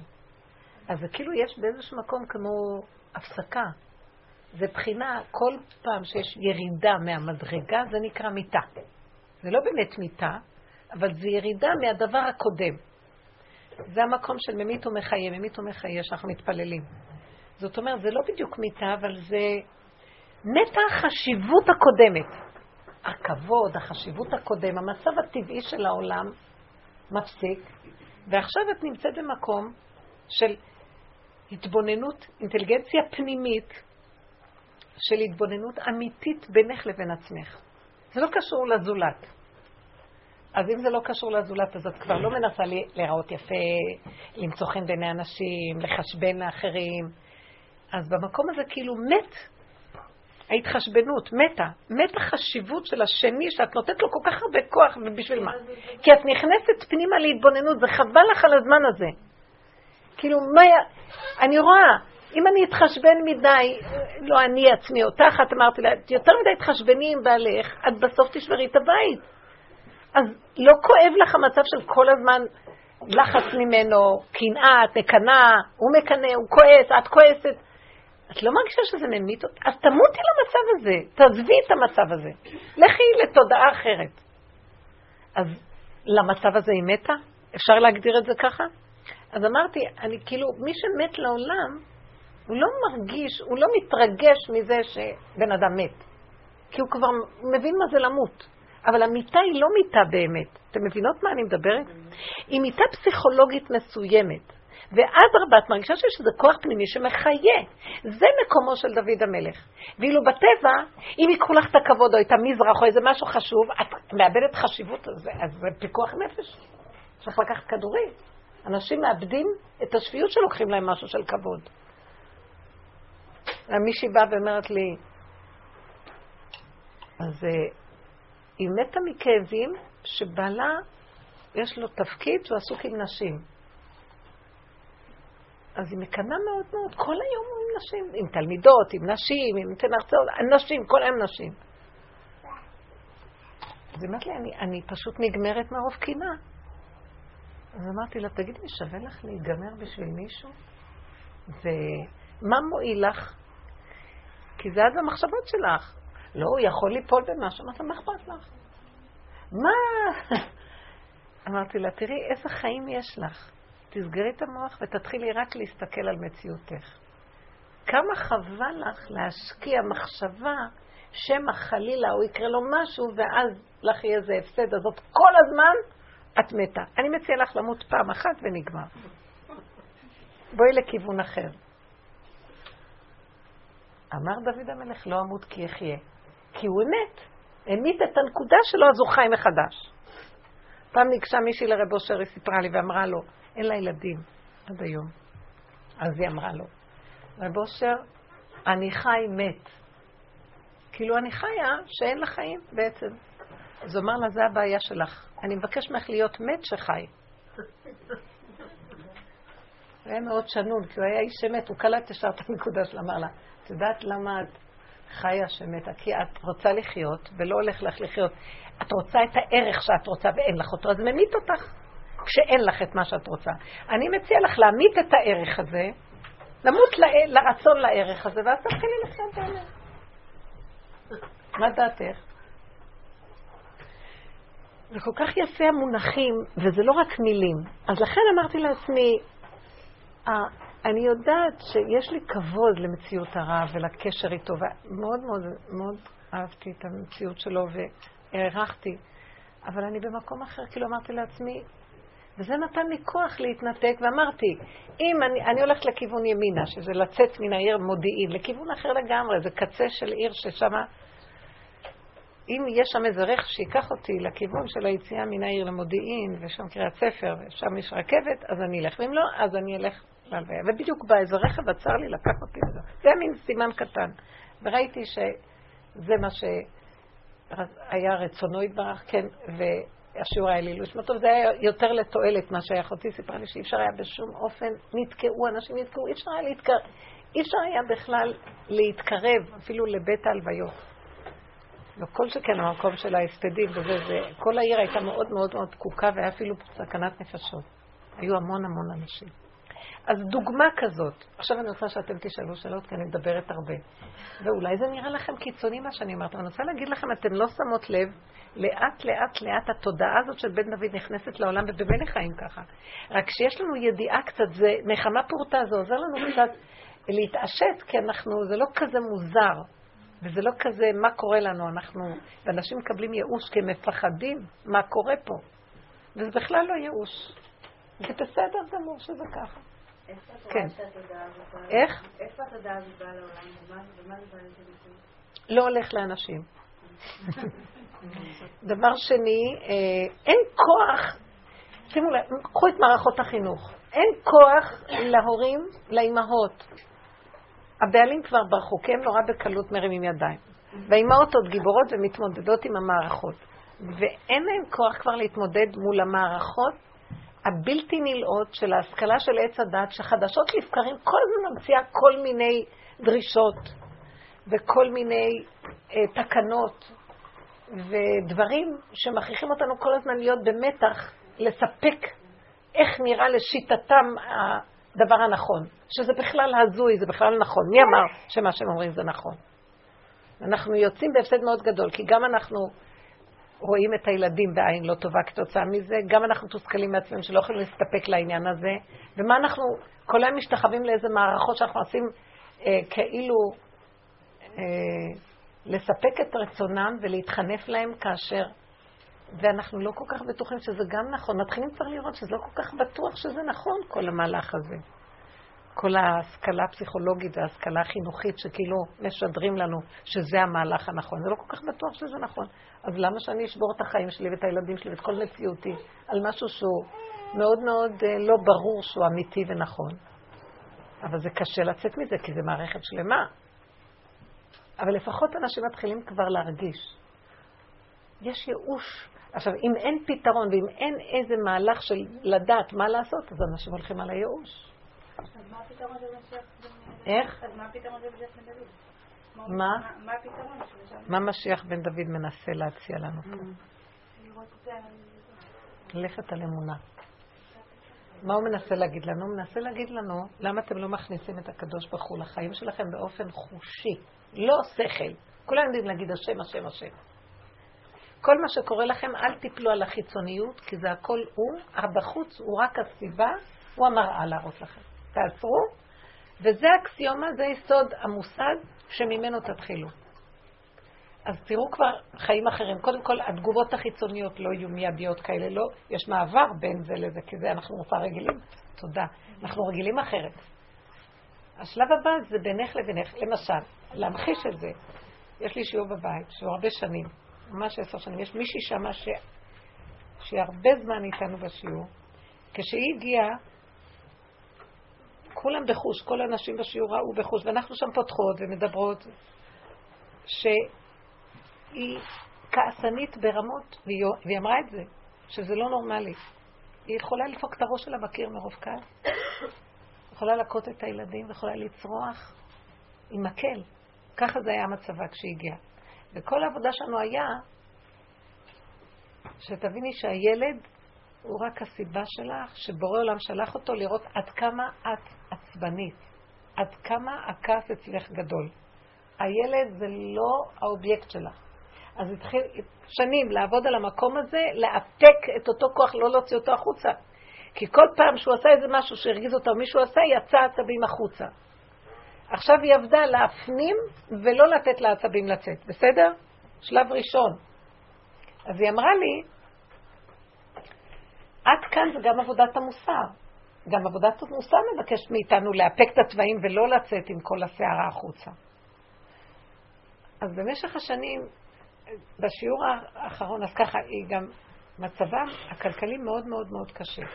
במשך השנים, היא אומרת לי, תראי, אני כבר לא מה שהיה. אתם יודעים, עבדתי הרבה, אני במצב שכאילו, אני כמו איזה אריה נוהם כבר זקן, שאין לו כוח שזה, זה לא יצא החוצה. אפילו יש לי איזה שלבים שאני נהייתי יותר אדישה, ואני לא, לא כועסת על כלום. אבל אני לא מבינה למה הפרנסה די תקועה. כי אז אמרתי לה, שרבי נחמן אומר, שהכעס מפסיד את העשירות. וידוע שאם אדם מגיע לו איזה סך של שפע וממון, אז השטן יביא לו איזה ניסיון של כעס, ואז בזה הוא מפסיד את זה. אז אמרתי לה כל פעם, המצב הכלכלי, זה כנראה קשור לנקודה הזאת. תשתדלי לאפק ולא לצאת. אז היא אומרת, אני מאוד מאוד מאפקת, אבל את רואה, אפילו נהייתי בהכנעה, אבל המצב אותו דבר, כלכלי מאוד קשה. השם שם לי במחשבה להגיד לה, בשיעור האחרון זה היה, דיברנו, אמרתי לה, תראי, כמה העבודה היא לא פשוטה. משיח בן דוד זה עבודה מאוד פנימית. מה שעשינו עד עכשיו זה משיח בן יוסף באיפוק שלו. לקחת את הרע ולעשות צור מרע ועשה טוב. זאת אומרת, תאפקי את הכעס ואל תוציא אותו על השני. זה, זה מדרגה מאוד גבוהה. עכשיו, אל תחשבי שהכעס שלך נעלם. מה שעשית, קברת אותו. סור מרע. עכשיו, מה אנחנו רוצים שתעשי? מה השם רוצה? את רוצה פרנסה. אבל הכעס הזה שהוא הוליד אותך בו, זה, זה הכלי שדרכו יורדת לך הפרנסה, רק הוא לא רוצה שתוציא את זה על השני, תקחי את זה אליו. אז את, מה שאת עשית, נכון שאיפקת שלא יצא לך הכעס החוצה, אבל את צריכה עדיין להיות עם העצבים כלפי השם. והשתתקו לך העצבים, אז גם תפילה אין כלפי השם, גם כלום לא. את רק אומרת, למה להם יש? כל הזמן אומרת, למה להם יש ולי אין? הנה, אני, אני כבר לא כועס. אז אמרתי לה, תראי את העבודה של משיח בן דוד. עד כה זה כאילו משיח בן יוסף. ותדעו שזה לא קל לעבור ממלכות למלכות. כשנכנסת למקום של משיח בן דוד, קחי את הכעס. מה הכעס? היא אומרת לי, אין לי כבר כעס. אמרתי לה, אבל יש לך תסכול. למה להם הולך? למה להם יש? אני עושה עבודה ולי אין כלום. אז אמרתי לה, עשית עבודה קודם כל לעצור שהיהלום לא יישפך החוצה. כי הכעס ביסודו זה, זה אש מאוד גדולה, שדרכה, אם את תמסרי את האש הזאת להשם, זה מה שרבי נחמן אומר, וזה כתוב בספרים הקדושים בכלל, שהכעס יסודו באש אלוקית, שכשהוא יוצא החוצה, אז האש הזאת מתפרצת, וכתוב, באש אני הצתתי את בית המקדש והחרבתי אותו, ובאש אני עתיד לבנותה. באיזה אש? באש שאתם מאבקים אליי, לא מספיק רק שהאש תפסיק. זה שהיא לא יוצאת החוצה דבר אחד, אבל אש תמיד תוקד על המזבח, לא תכבה אליך. אז קחי עכשיו את ה... אז היא אומרת לי, אבל כבר אין לי אש. אמרתי לה, לא, לא, התסכול שלך, והטרוניות והטענות זה גם אש, זה רק לא כל כך כעס, שכבר זה לא בהתגלמות של כעס. קחי את זה ואת זה תצעקי להשם. אמרתי לה שרבו שר היה הולך ל, ל, ליערות, היה הולך לחורשות והיה צועק הרבה, הוא היה לוקח את כל התוואים שלו, ואיתם הוא היה צועק להשם, ודרכם הוא היה מוריד לו את השפר שלו. תבינו את ההבדל. כאן אתה מאפק שלא יצא החוצה, פה אתה לוקח ועובד את זה פנימה אליו. אז מה עכשיו נהיה? שהוא ברא אותך עם הנטייה הזאת, כי דרך הנטייה הזאת הוא רוצה להתגלות עלייך, ואת אל תחסמי. הוא לא רוצה, מה שקרה בתרבות של עץ הדת, הכל נשפך החוצה בגוף. כי עץ הדת, הקלקול שלו היה רק בגוף. כי קודם היו נפש. וכשאכלו מעץ הדת נהיה גוף, הכל נשפך החוצה גוף. עץ הדת בנפש צריך להפך להיות למציאות של עץ החיים לבורא עולם.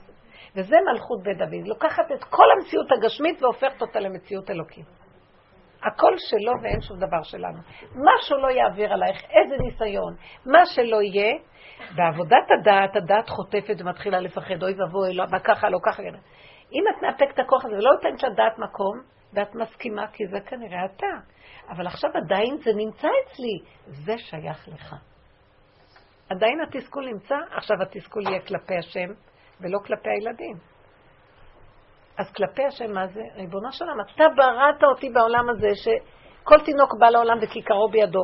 אתה חייב לתת לי פרנסה להזין את הבית. זה לא יכול שאני אהיה במצוקה כזאת כל הזמן. אז נתון תיתן ופתוח תפתח, תיתן לי.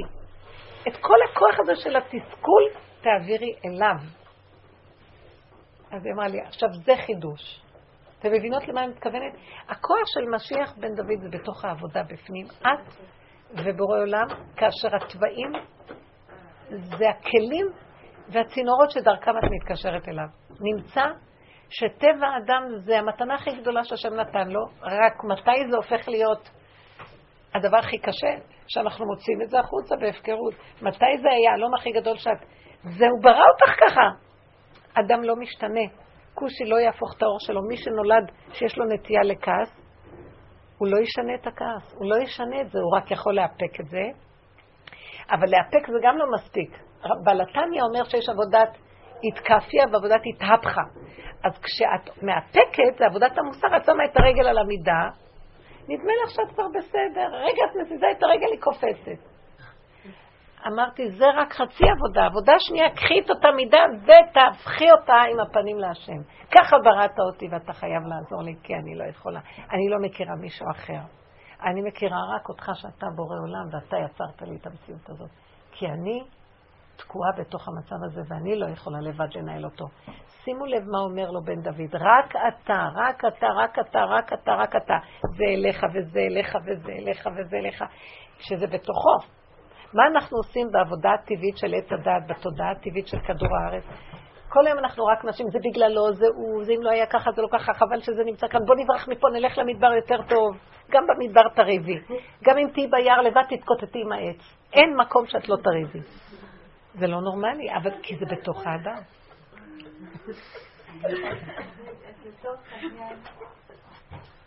מה שאני מבינה מהרבנית זה דיבורים עם השם 24-7.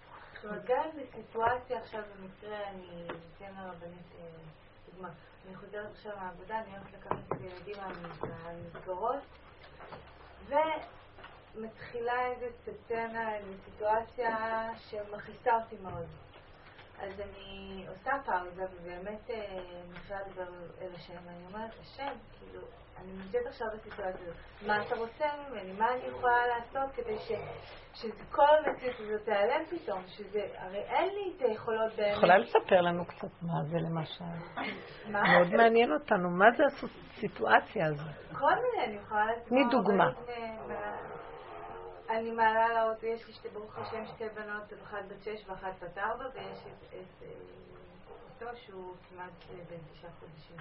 שיהיו בריאים, נו. כן, ברוך השם. אז איך שהן עולות לאוטו, אז היא לקחה עליי, וצעקות, וממש כאילו, איך שהגעתי מהעבודה, במקום שיהיה איזשהו אחוות משפחה, משהו נעים כזה באוטו של אימא, מה שלומך, כזה, מין... אתם שמים לב איך הילדים חיים? הם מצפצפים עלינו לגמרי. לא מעניין אותם מאף אחד, רק מעצמם. השם שם לך אותם מול העיניים לראות איך את צריכה לחיות. תגידי, למה שאני בכלל אתרגז עליהם? אז אני נכנסת למקום הזה שברוך השם, ברוך השם, אני רואה את השיעור של הרבנית המון זמן. ואני מיישמת המון המון דברים, ויש פה את חברתי שתעיד שאנחנו עושות עבודה אפילו ביחד הרבה פעמים. ואנחנו מכניסות את הקדוש ברוך הוא, אבל... בגלל שאנחנו עדיין במציאות הזאת, שיש עוד אנשים שלא חווים את המציאות של משיח בן דוד.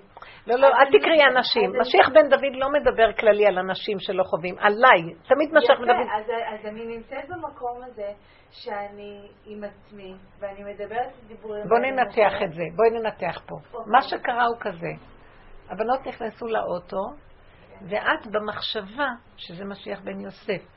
ישר יש לו ערך חיובי, איך יהיה? הילדות יעלו לאוטו, ועכשיו נהיה במשפחתיות, ואחדות תהיה לנו, ואהבה, שאינה תלויה בדבר, ובדיוק הפוך נהיה. עכשיו, מאחר ויש לך ערך שאת מצפה לו, זה בדיוק, זה הנפילה. משיח בן דוד רואה את זה. בוא ניקח את משיח בן יוסף. משיח בן יוסף ישר אומר, אני אשלוט בזה ואני אחנך אותם ואני אגיד להם, אני אעשה סדר ואני אתן צעקה ואני אשלוט במצב. משיח בן דוד רואה את זה ואומר, וואי וואי. אני... איך, איך הוא אומר, יראה ורעד יבוא בי ותאחזני פלצות. פלצות, איך אומרים? פלוצס. יש פלצות, עוד מעט יקרה לי משהו אם אני אשים לב אליהם. השם, אתה מזמן לי לראות איך אני נראה. איזה אחיזה יש לי ברעיונות יפים. שאני לא חי את המציאות בכלל, המציאות כאן זה תוהו ובוהו, והמוח כל הזמן רוצה לעשות סדר, עץ הדת רוצה לעשות סדר. עוד נעשה, ככה יהיה כאן סדר. יש סדר. אחרי רגע את לא רואה, הוא הופך לך את כל הסדר, עוד פעם את עושה סדר, עוד פעם, עוד פעם. מי שרואה את החיים אומר, זה משוגע פה, בייחוד לקראת הסוף. זה מנגנון משוגע. ואז אני אומרת, אל תיתן לי להתמסר למשוגע הזה, ריבונו של עולם. תן לי להדמים את הנפש. מה זה להדמים את הנפש? להתנוון. תשבי, תדברי, תורידי את המוח לפה ותגידי, אני לא יכולה להשתלט עליהם, אני גם לא רוצה להשתלט. חבל לי להשקיע בלהשתלט על משהו אחר, בוא נשתלט על הנקודה שלי פה. למה אני בכלל שמה את זה, את המוטו הזה פה ועל פיו אני מתנהגת? זה הלא מעוות לא יוכל לתקון, חבל לי על הכוחות. בוא ננשום עמוק, נתרכז בדרך, תנטרלי קצת. תעשו תרגילים ותראו כמה קשה להתנטרל מהגירוי תגובה של הטבע. את לא יכולה לסבול אותם רגע. את לא יכולה לסבול אותם. אל תגיבי. אתם יודעים, תעשו תרגילים לא להגיב. תראו כמה קשה לא להגיב. כל הזמן אנחנו טיק, טיק, טיק, טיק, טיק. את לא יכולה רגע להגיד, הן יושבות מאחורה, זה לא קשור אליי. הן יודעות להסתדר עם עצמן מאוד מאוד יפה. וכבר הילדים כל כך התרגלו שהאימהות כל הזמן מתערבות להם ומפסיקות אותם, שכל הזמן, אמא, אמא, אמא. הם, הם רוצים למשוך אותך, כי את משכת עצמך עוד קודם, ואת הראית להם שיש אימא, אימא יש, אל תתייאש, כן? אז הם, אז הם כל הזמן מחפשים אותנו, ובאמת, תנטרלי, תסגרי. גם כשהם יבואו עלייך, תגידי, אני לא יודעת. אני כל הזמן ראיתי, זו נקודה מאוד מאוד גדולה, תגידו, אני לא יודעת, אני לא מבינה. מה שנראה לכם, תסתדרו. אל, אפילו שנראה שהולך להיות כאן רק מצב של פיקוח נפש, ואת זה את יודעת להבחין. אה, מי יוציא למי את העין ומה קורה השלב הבא, אבל לא להתערב. ואז את רואה שבעצם זה לא עבודתך עליהן, זה עבודתך על עצמך לרדת מהערכים הגבוהים האלה, ואיך יש שליטה פה וסדר והכל מסודר. אין שום סדר. אין סדר פה. אתם יודעים שהעולם הזה, איך אמר קהלת, מעוות לא יוכל לתקון. כל קהלת מדבר על זה. אם קראתם ב... לתקון. אין תקנה פה. אין תקנה. תחת השמש אין תקנה. זה התודעה של כדור הארץ. זה הכל דמיון, נדמה לי שעשיתי סדר פה, ועכשיו הבית שלי מאוד מחונך. רגע, את מסובבת את העין, הילדות יוצאות. את לא יכולה להיות איתם כל היום, את לא יודעת מה הם יעשו בחוץ. אנחנו במקסימום, המוח, הוא לא יודע לחנך, הוא מאלף. אילוף זה לא חינוך, חינוך מתחיל מעצמי. תחזרי לשורשים, תעשי את הנקודה שלך, הבנות שמה במאוד עוד קצת זמן יתחילו לקבל שינוי. הם יראו שקט, רגיעות, אין סערה, זה לא קשור אליי, תסתדרו ביניכם לאט לאט, כל אחת תלך לפינה שלה. סליחה רגע, אני חייבת לקצוע אותך, כי את שאלת מתי יש רכבת. נכון. אז יש ב-10 ו-17 דקות. כן. צריכה לצאת ממש אוטוטו, או ב-11 ו-10. כן, בסדר. 11. כן, יש עוד אפשרות. אז עוד פעם, את שואלת, תודה רבה לך, ברוכה תהיי. מה את אומרת? אז אני אומרת, אז מה הדיבור בעצם צריך להיות? עכשיו סיטואציה קורית, איזשהו מקרה בסרט שלי. עכשיו תראו, במשיח בן דוד אמרתי, השאלה היא, המנחה היא, ומה איתי? תמיד זו השאלה המנחה שלכם. כי המוח אומר, מה איתן? אני רוצה לסדר אותה, משפחתיות, אהבה, אחדות, זה תמיד זה שם. ואילו משיח בן דוד אומר, לא, לא, לא, לא, הוא כבר, הוא חכם, הוא כבר רואה שזה חבל על הכוחות פה. הוא לא, לא שהוא לא רוצה ששם יהיה בסדר, כולנו שואפים לשלום בחוץ, אבל השלום בחוץ בא מהנקודה הנכונה מבפנים. מהנקודה הזאת, יש חיות בתוך אדם שנקראת שכינה, והיא נמצאת בגלות, ומהשכינה היא תוצאות חיים וישועה. זה כבר לא יבוא מהמוח. משיח בן דוד לא מביא את הישועה מהמוח, מביא מהשכינה, השוכן איתם בתוכם, בתוך מציאותם. הוא מוציא את הכוח הזה, והכוח הזה נקרא מדרגת היחידה. אם אתה תדאג לי, אני אדאג לך, תדאג לי. אתה יודע שאני חשוכה יושבת אצלך? זה אנרגיית החיים, אני שוכבת אצלך בפנים, אתה דורך עליי, אתה בכלל לא יודע מי אתה, איך אתה, מה אתה, ואתה כל הזמן שואף רק לדברים חיצוניים גדולים יפים, ועם עצמך אתה לא קשור. כולנו כאילו אנחנו מחנכים יפה, אנחנו, אבל אנחנו לא, אנחנו רקובים בפנים, אתם יודעים? אנחנו לא חיים, לא נקראים חיים בכלל. מי שמציץ פנימה ורואה איך הוא נראה, הוא אומר, אני לא רוצה יותר לחיות ככה. זה חיים אחרים לגמרי. זה חיים קטנים אמיתיים, ישרים, שזה נהנה, ובסוף גם זה לא חסר. למה שזה ייהנה ואני תמיד אהיה חסרה? אני ראיתי את זה בחג, וזה עבודה. כל הזמן ראיתי שאני לא יכולה להגיד לא לאורחים שבאים. הם לא באים, הם מתקשרים. ולרגע, כי יש לי נטייה לגדלות. הגדלות של, זה משיח בן יוסף, הגדלות. ודאי, איזה יופי, יהיה אחדות, ויהיה שלום, וכולם ייהנו, וזיכוי הרבים, ירושלים עיר הקודש, עולים ברגלים. באמת שלי, הגוף רועד לי בכלל. בין הרגע שאני רואה את כל היופי של הרעיונות הנשגבים לבין המציאות שלי אין קשר. רק כשאני נכנסת למטבח, כשהם קצת לפני שמגיעים, כל הגוף רועד לי, ואני אומרת, מה עשיתי לעצמי? למה הייתי צריכה בכלל? למה הם באים בכלל? אבל זה כבר מאוחר, וזה תמיד קורה לי, זה קופץ בראש יותר מדי מהר. יוצא שאני נכנסת למטבח, אני כל הזמן רק בדיבורי עם השם. אבא הלך עליי, אין לי תקנה, אני גוועת, ואני לא יכולה להשתלט על עצמי, ואתה יודע מה, אין לי לי להגיד כלום. גם לבקש עזרה, אני אומרת מאוד בעדינות, בסדר, לא חשוב. אני אומרת לו, ריבונו שלם, אני עד הקבר אהיה אותו דבר. אם אתה לא תשכח את הטבע של הגדלות, ואתה תשלוט בו, הטבע של הגדלות הוא מחולק לגדלות, לרצון לרצות, לחנופה. אני במקום הבורא עולם. כי אני דואגת לירושלים עיר הקודש שיתמלאו עולי רגלים, אני נקדימון בן גוריון. אני משוגעת. וכמה כסף זה, וכמה הוצאות, וכמה זה והכל. ואיזה גאווה שיהיו שתי מנות, לא, שלוש מנות אפילו ארבע מנות. בסוף הם כולם הולכים, והם אומרים, שנה הבאה בירושלים הבנויה. וואי, וואי, וואי.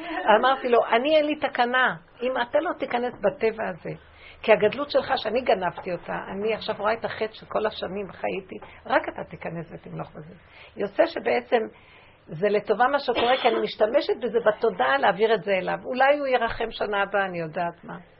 עד שנה הבאה יש עוד כמה מצבים כאלה. זה מאוד משנה שאת עמדת למטבח ואת אומרת, הוא גם עוזר להכין את כל הדברים. אני רואה, ככל שאני מסתכלת, ככל שאני נכנסת בצעקה,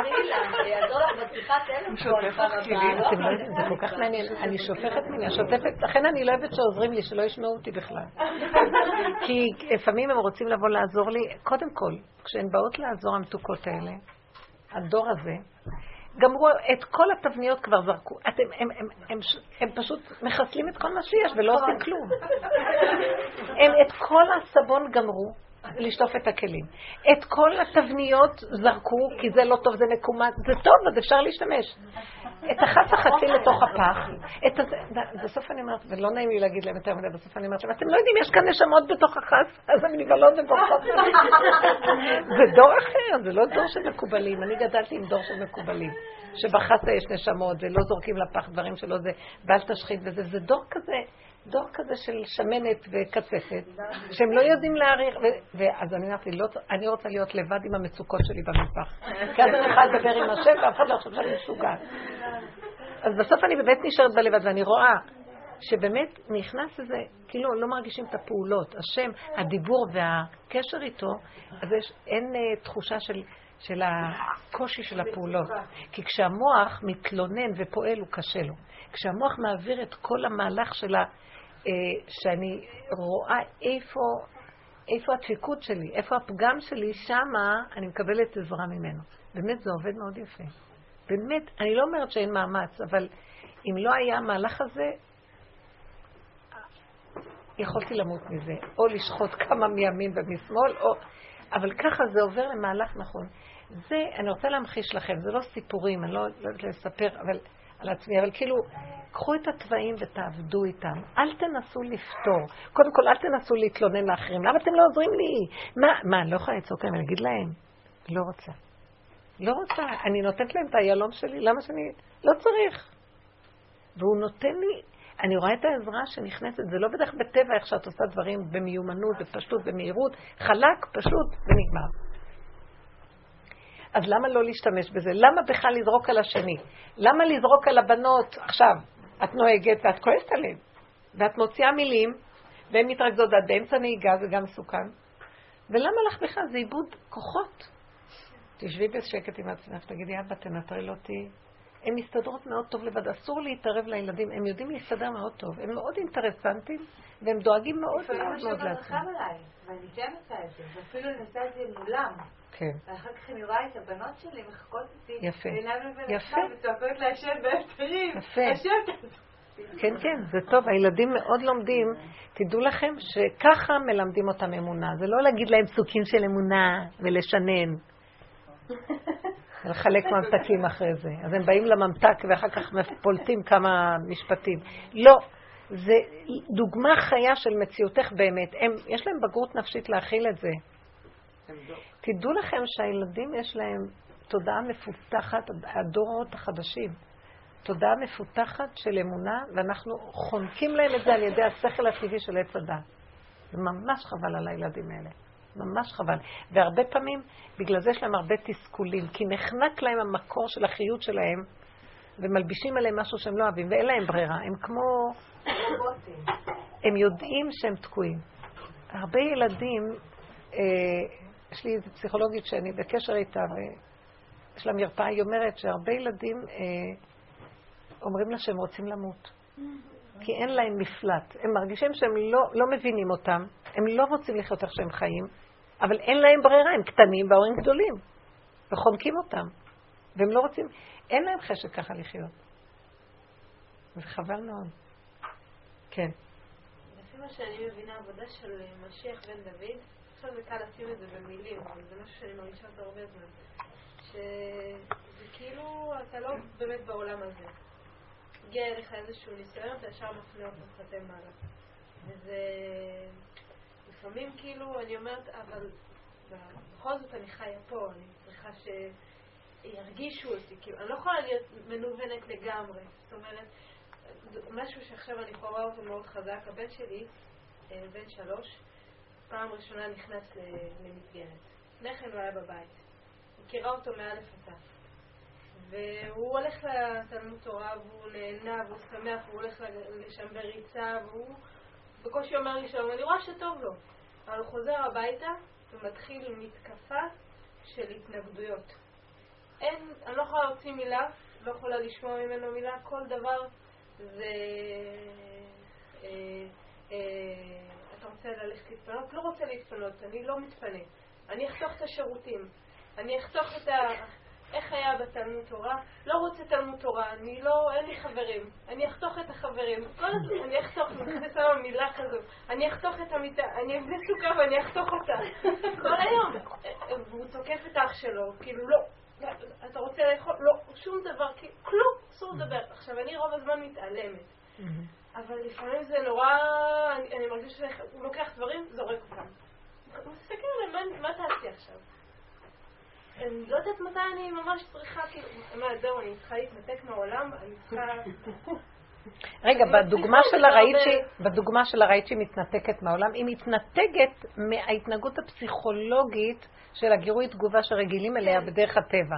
תגדירי את זה יותר נכון, זה לא שמתנתקים מהעולם. אדרבה. תראו, בעולם הזה, זה דבר שאני אגיד לכם, דבר זה, זה, זה אקסיומה. העולם הזה מכיל את כל העולמות. יש הרבה תודעות בעולם הזה. מה שאתם אומרים מהעולם הזה זה תודעה מאוד מאוד מאוד מסוימת שאנחנו התחנכנו על פיה וככה אנחנו רואים דרך העיניים שלנו את העולם. בעולם הזה יש הרבה תודעות.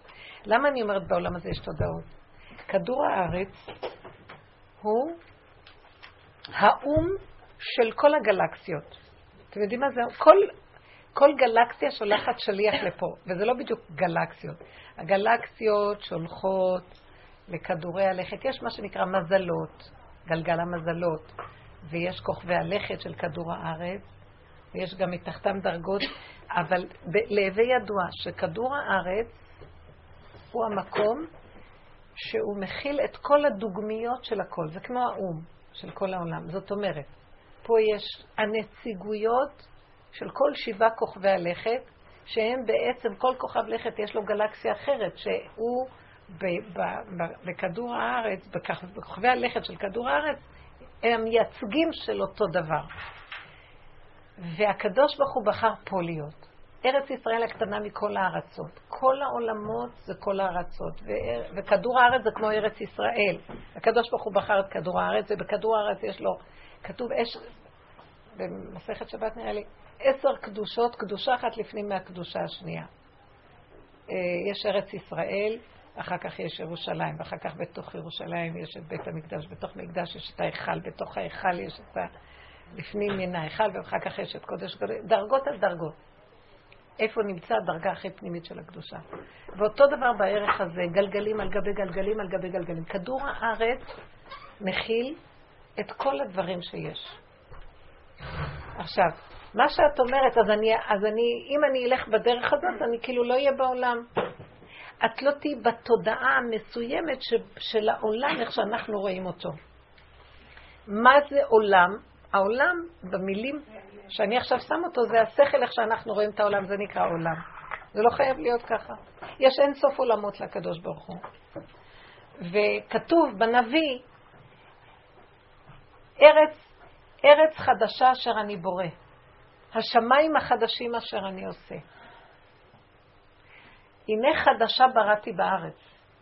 אתם מבינים, יש, יש כל מיני מילים שקשורים שלעתיד לבוא יהיה איזה, לא תהיה ארץ חדשה, לא תהיה שמיים חדשים, כי הבריאה הזאת לא תהיה אחרת, אבל תודעה חדשה תתעורר בתוך כדור הארץ.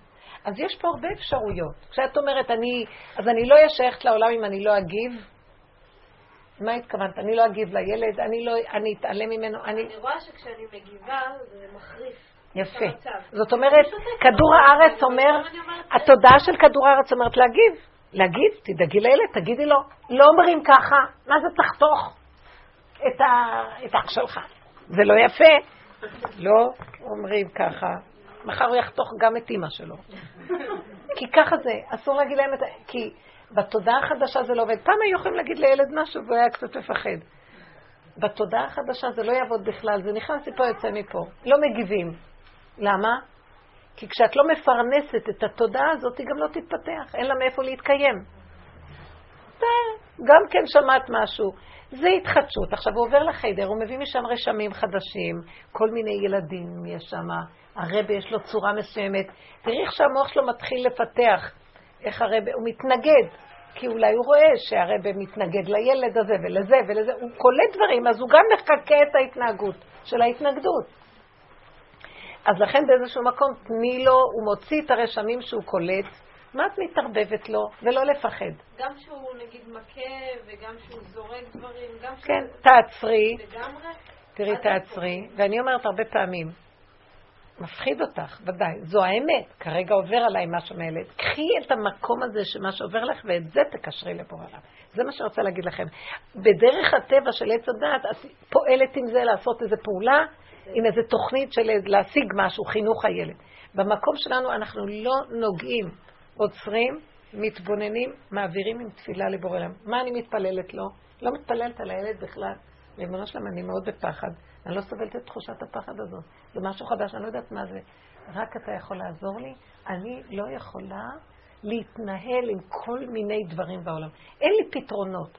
וזה כבר תפילה טובה, כי בטבע אה, את חושבת שיש לך פתרון לדברים. מנסים כל הזמן בתודעה של עץ הדת והטבע, כל הזמן לשדר לנו, חבר'ה, אין ייאוש, יש מלא פתרונות, יש מלא, מלא ספרים, ויש הרבה דעת והרבה שיטות.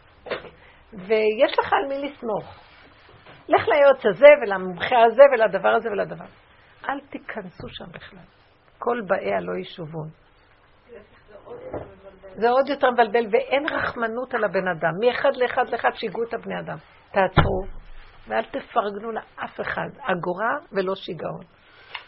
תעריכו את הנקודה שלכם, לכו לאמונה. ריבונו של עולם, אם אתה לא מחזיק אותי ומציץ עליי ועל הבית שלי, אני לא יכולה.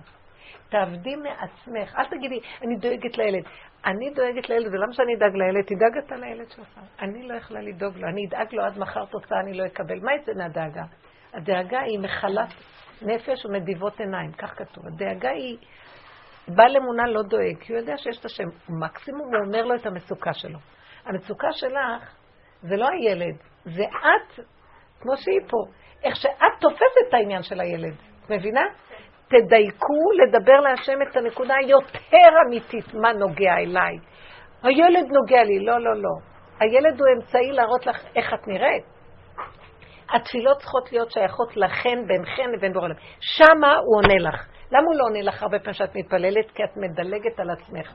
הוא אומר לך, אם את מדלגת, אני נמצא בתוכך, אם את מדלגת עליי, מי ייתן לך ישועה? תבואי אליי, ואני ביחידה של התחושה ששייכת לך. אם משם את מתוודה, אומרת את דברייך, משם אני יכולה לעזור לך. את מדלגת על שם, אז מהשמיים ייתנו לך ישועה. היום השמיים סגורים. יש עוצר בשמיים. ביום ההוא אסתר אסתיר, כבר, תוכנת השמיים כבר לא עובדת. כי השם רוצה להתגלות מהמציאות של האמת מלמטה. זה מה שיחנן דוד. אז הוא סוגר עלינו, כתוב, בפרשת תאזינו, תראו מה שכתוב. וכל העניין של לבסוף האדם יעמוד ויגיד, אני לא יכול כי הכל יהיה סגור עליו. זה בכוונה שהשם סוגר. חס שלום שהשם לא נמצא פה, הוא נמצא בתוך השכינה בתוכך. מה את מחפשת אותו בשמיים? אז בואי, מה זה בתוכך? מה קשור אליי? זה המילה המנחה. מה זה קשור אליי? תמיד תשאלו ואז תראו, זה מאוד מברר לכם את הנקודה. הילד הזה במצב כזה, מה זה קשור אליי? אני מפחדת עליו. אה, ועליי אני לא מפחדת? אז נכון שאני, נכון שאני צריכה קצת לעזור לו. אבל לא מתוך המקום של השכל שמדלג על עצמו, רק מתוך מקום המציאות של הקשר העצמי עם עצמו, משם יכולים לעזור לשני יותר. אבל אז, בעזרת השם, נניח, עשיתי תפילה על משהו שהוא יש איזה עניין עם הבת שלי הגדולה, היא סובלת מחרדות נוראיות. לקראת החודשים האחרונים זה נראה ממש מתעצם. אז באמת נעשה על זה המון דיבורים עם השם, המון. מה הדיבור שאמרת לו? הדיבור שהשם עובד לי דרכך, מה... אני לא יכולה להכיל את החרדה לבת שלי. לא באמת. תלכו על המקום של הלא, על הגבוליות שלכם ותיתנו לו את המלכות. תראו דברים אחרים לגמרי. השאלה, השאלה אם אני אמורה להיעזר בבעלי מקצוע. חכי, חכי, חכי. כשאת מוסרת לו את הכל, אני מבטיחה לך. קודם כל, דבר ראשון שאת תדעי, את לא תרוצי לבעלי מקצוע מתוך סערה ומתוך חרדה. את נרגעת. המטרה היא שקודם כל תרגי. וכשנרגעים, אה, אני שמתי לב, אולי 60% ממה שאני רואה זה לא נכון. אתם מבינים מה אני מתכוונת? אני מתרגשת הרבה יותר ממה שזה באמת. מקבלים פרופורציות אחרות לחלוטין. עכשיו, הפרופורציות האלה, תגידי, ריבונו שלם, תשלח לי סיבה. אל תפעלי מתוך השכל. סיבות. סיבות, הוא יראה לך סיבות. סיבות זה דבר מאוד עדין שאנחנו לא מבינים בתרבות שלנו מה זה סיבות. כי המוח שלנו אומר לנו מה לעשות. סיבות זה כשאין, המוח לא, לא, אנחנו לא נותנים לו, ומתחיל להיות כל מיני דברים, פתאום מישהי באה אליך ומציעה לך משהו, ואת לא, בכלל לא לוקחת את זה בחשבון. פתאום יש לך איזו הברקה באיזה עניין. הילדה בעצמה אומרת משהו, תקשיבי. זה דורש, אה, זה דורש חושים דקים יותר. זה דורש עבודת משיח בן דוד, אין לכם מושג איזה עדינות וריכוז עצמי יש בזה. אנחנו לא רואים ולא שומעים בטבע הרגיל. אנחנו המומים מתהלכים. והמקום של העידון והריגוש הפנימי, זאת אומרת להיות קשור איתו, הוא מתחיל לפתוח לך את החושים, את רואה אחרת, שומעת אחרת. מבין המילים של השני את יודעת מה לעשות. אתם לא מבינים, הוא נותן לכם הערות פנימיות ואנחנו רוצים להגיע למקום הזה, זה דקות ועדינות. בקיצור, זו אינטליגנציה אחרת. אנחנו היום מאוד גסים. בייחוד כל התרבות החיצונית של התקשורת, איך שהיא נראית. אין רגע לבן אדם להציץ בתוך עצמו. וכל הזמן גירוי תגובה, גירוי עם האצבע הזאת, ככה. תגידו, זה לא נורמלי. איך? שנייה. אה, הייתי בשיעור ביום רביעי שעבר בנתניה. וקרה לי משהו. כאילו, אבל אני עדיין, שם, שיתפתי אתכם בזה שבחג לא התפללתי. כן. ולקחתי לעצמי איזה מקום של להרפות. שפיזית הפריע לי מיום חמישי, זה היה ביום רביעי בבוקר, מיום חמישי כיסופים מטורפים לנסוע לים, אחרי שנתיים מאז שילדתי שלא הייתי בים, רק לצוף ולשמוע את הנשימות שלי בתוכה. כאילו משהו שלא יהיה אף אחד על החוף. זה מדהים. לבד, כאילו, ולצוף. מדהים. את יודעת למה? כי השקטת את המוח שכל הזמן, לא התפללתי, צריכה להתפלל, כן. ואמרת, די, אני לא יכולה. מתי סוף סוף אני מחוברת אמיתית אליך, ריבונו שלם, שאתה נמצא בעצם בתוכי? וזה חיים אחרים. כאילו. ברוך השם, זכיתי. ברוך השם. לעשות את זה ביום ראשון, להוציא את זה לפועל פעם ראשונה. וכאילו אני מרגישה שכאילו בכל הבית, כאילו פתאום יש איזה משהו חדש בבית, אבל אני לעצמי, אני נבהלת כל הזמן. את כאילו. נבהלת למה? אתם יודעים שזה מה שנקרא מדרגת הנבואה, רוצה לחזור לשורשה, זה יחזור דרך הנשים. אנחנו בכלל גלינו, גלינו, אנחנו בגלות יותר מהגברים. כי אנחנו גלינו לשטח שלהם, אנחנו עושות כמו גברים היום הכל. וכל עבודת הנשים נמצאת במקום הזה של בן דוד. הוא בחינת הנוקבה, הוא עבד, הוא היה כולו נשמת הנוקבה, השכינה. אתם יודעים מה זה הקמת שכינתא מאפרה? זו עבודה אחרת מהזכר. הזכר עובד עם המוח, עם התורה, עם הלימוד. הרב עובדיה זה, זה דוגמה של זכר. הנוקבה זה הצדיקים והאנשים שהולכים, שהם בעצם, בעצם הם uh, מתמסרים לעבודה אחרת שלא על פי השכל. כי מה שהיא סיפרה לנו שם, שהיא רצתה להתפלל כל החג ולא הייתה יכולה, והיה לה מועקה, למה היא לא התפללה ולא הספיקה להתפלל, אבל יש לה ילד שהיא צריכה לטפל בו, אם אני זוכרת נכון, שהוא מיוחד, ויש לה כל כך הרבה, והיא לא מצליחה, אז היה לה... המצפון איסר אותה, לא, תגידו לי. לא, אמרתי שדווקא לא איסר אותי, כאילו עשיתי את זה, הלכתי, נרתי זהו, השם, אני לא יכולה להתפלל. אבל אחרי שעשיתי, והיה לי כיף מאוד, ועם הילדים היה כיף, כי... אבל אחרי... אבל אחר כך בשיעור, פתאום בא לי איזה, ממש הרגשתי כמו נבוט כזה. וואו, לא עשית שום תפילה. רוצי, תחזרי הביתה, תתחילי להתפלל, כאילו. כן. בכל יש מקום הוא צץ עוד פעם והתחיל להתחיל. כן, וגם כאילו... עכשיו, הוא כותב כאן, אה, אחד ה... זה הרב מורגנשטרן, שהוא אחד מגדולי המקובלים בירושלים, צדיק נסתר, יש לו איזה חוברת שמוסיף. אז הוא אומר, הצדיקים שמוסרים את, אח, אח, הצדיקים שמוסרים את נפשם על האמונה, צריכים להפקיר את עצמם לגמרי לקדוש ברוך הוא, שלא על פי שכל. וזה בוודאי דבר קשה ודבר מבהיל, ששום אדם אינו עושה כן. מאוד קשה. הוא מדבר כאן על צדיק מצד הזכר. אנחנו כנשים יותר בקלות יכולות לעשות את זה. כי גם לנשים יש כוח לשחק אותה בעולם יותר מהגברים. אז יש לנו את היכולת להתכסות, כי כל כבודה בת מלך פנימה. בפנים אנחנו יכולות הרבה לעשות עבודת אמת, ובחוץ כאילו לא להתבלבל, כאילו, כי אנשים לא רוצים לראות את העבודה הזאת. הוא אומר כאילו, למסור את השכל זה דבר מבהיל, ששום אדם אינו עושה כן, ונראה כמעט כשיגעון. אבל באמת זה הדבר שמחפש אחר השכינה. אם מוותרים על השכל הטבעי, שם אנחנו יכולים לגלות את השכינה שמסתתרת בכל אותם מקומות, שהוא מדבר על המעשייה של הברגר והאני, בסיפורי רבי נחמן. וצריך לזה הפקרות גדולה ומסירות נפש. אז הוא אומר, אחד שהולך למקום הזה, הוא בחינת הקטן, הוא מתקטן, הוא מחפש אחר השכינה בלי הפסק בכל עת ובכל שעה. בסוד הקטן יהיה לאלף. שעל ידי הקטנות הוא זוכה לאור הייחוד שהוא בחינת א', שזה האור הגנוז. זו עבודה הפוכה מהטבע הרגיל. הנשים צריכות עבודה אחרת לגמרי, זה עבודת משיח בן דוד. זה, קודם, תמיד תשאלי, ומה איתי? זה המדרגה של היחידה. אסתר עשתה את העבודה הזאת בבית אחשורוש. והיא אכן אומרת בפרק כ"ב, הצילה מחרב נפשי מיד כלב יחידתי, כי היא עבדה במדרגת היחידה. הנקודה שלה עם היסוד של עצמה. ביסוד הזה, ממנו היא זכתה למחיית עמלק ושהתגלה נס מופלא על כלל ישראל.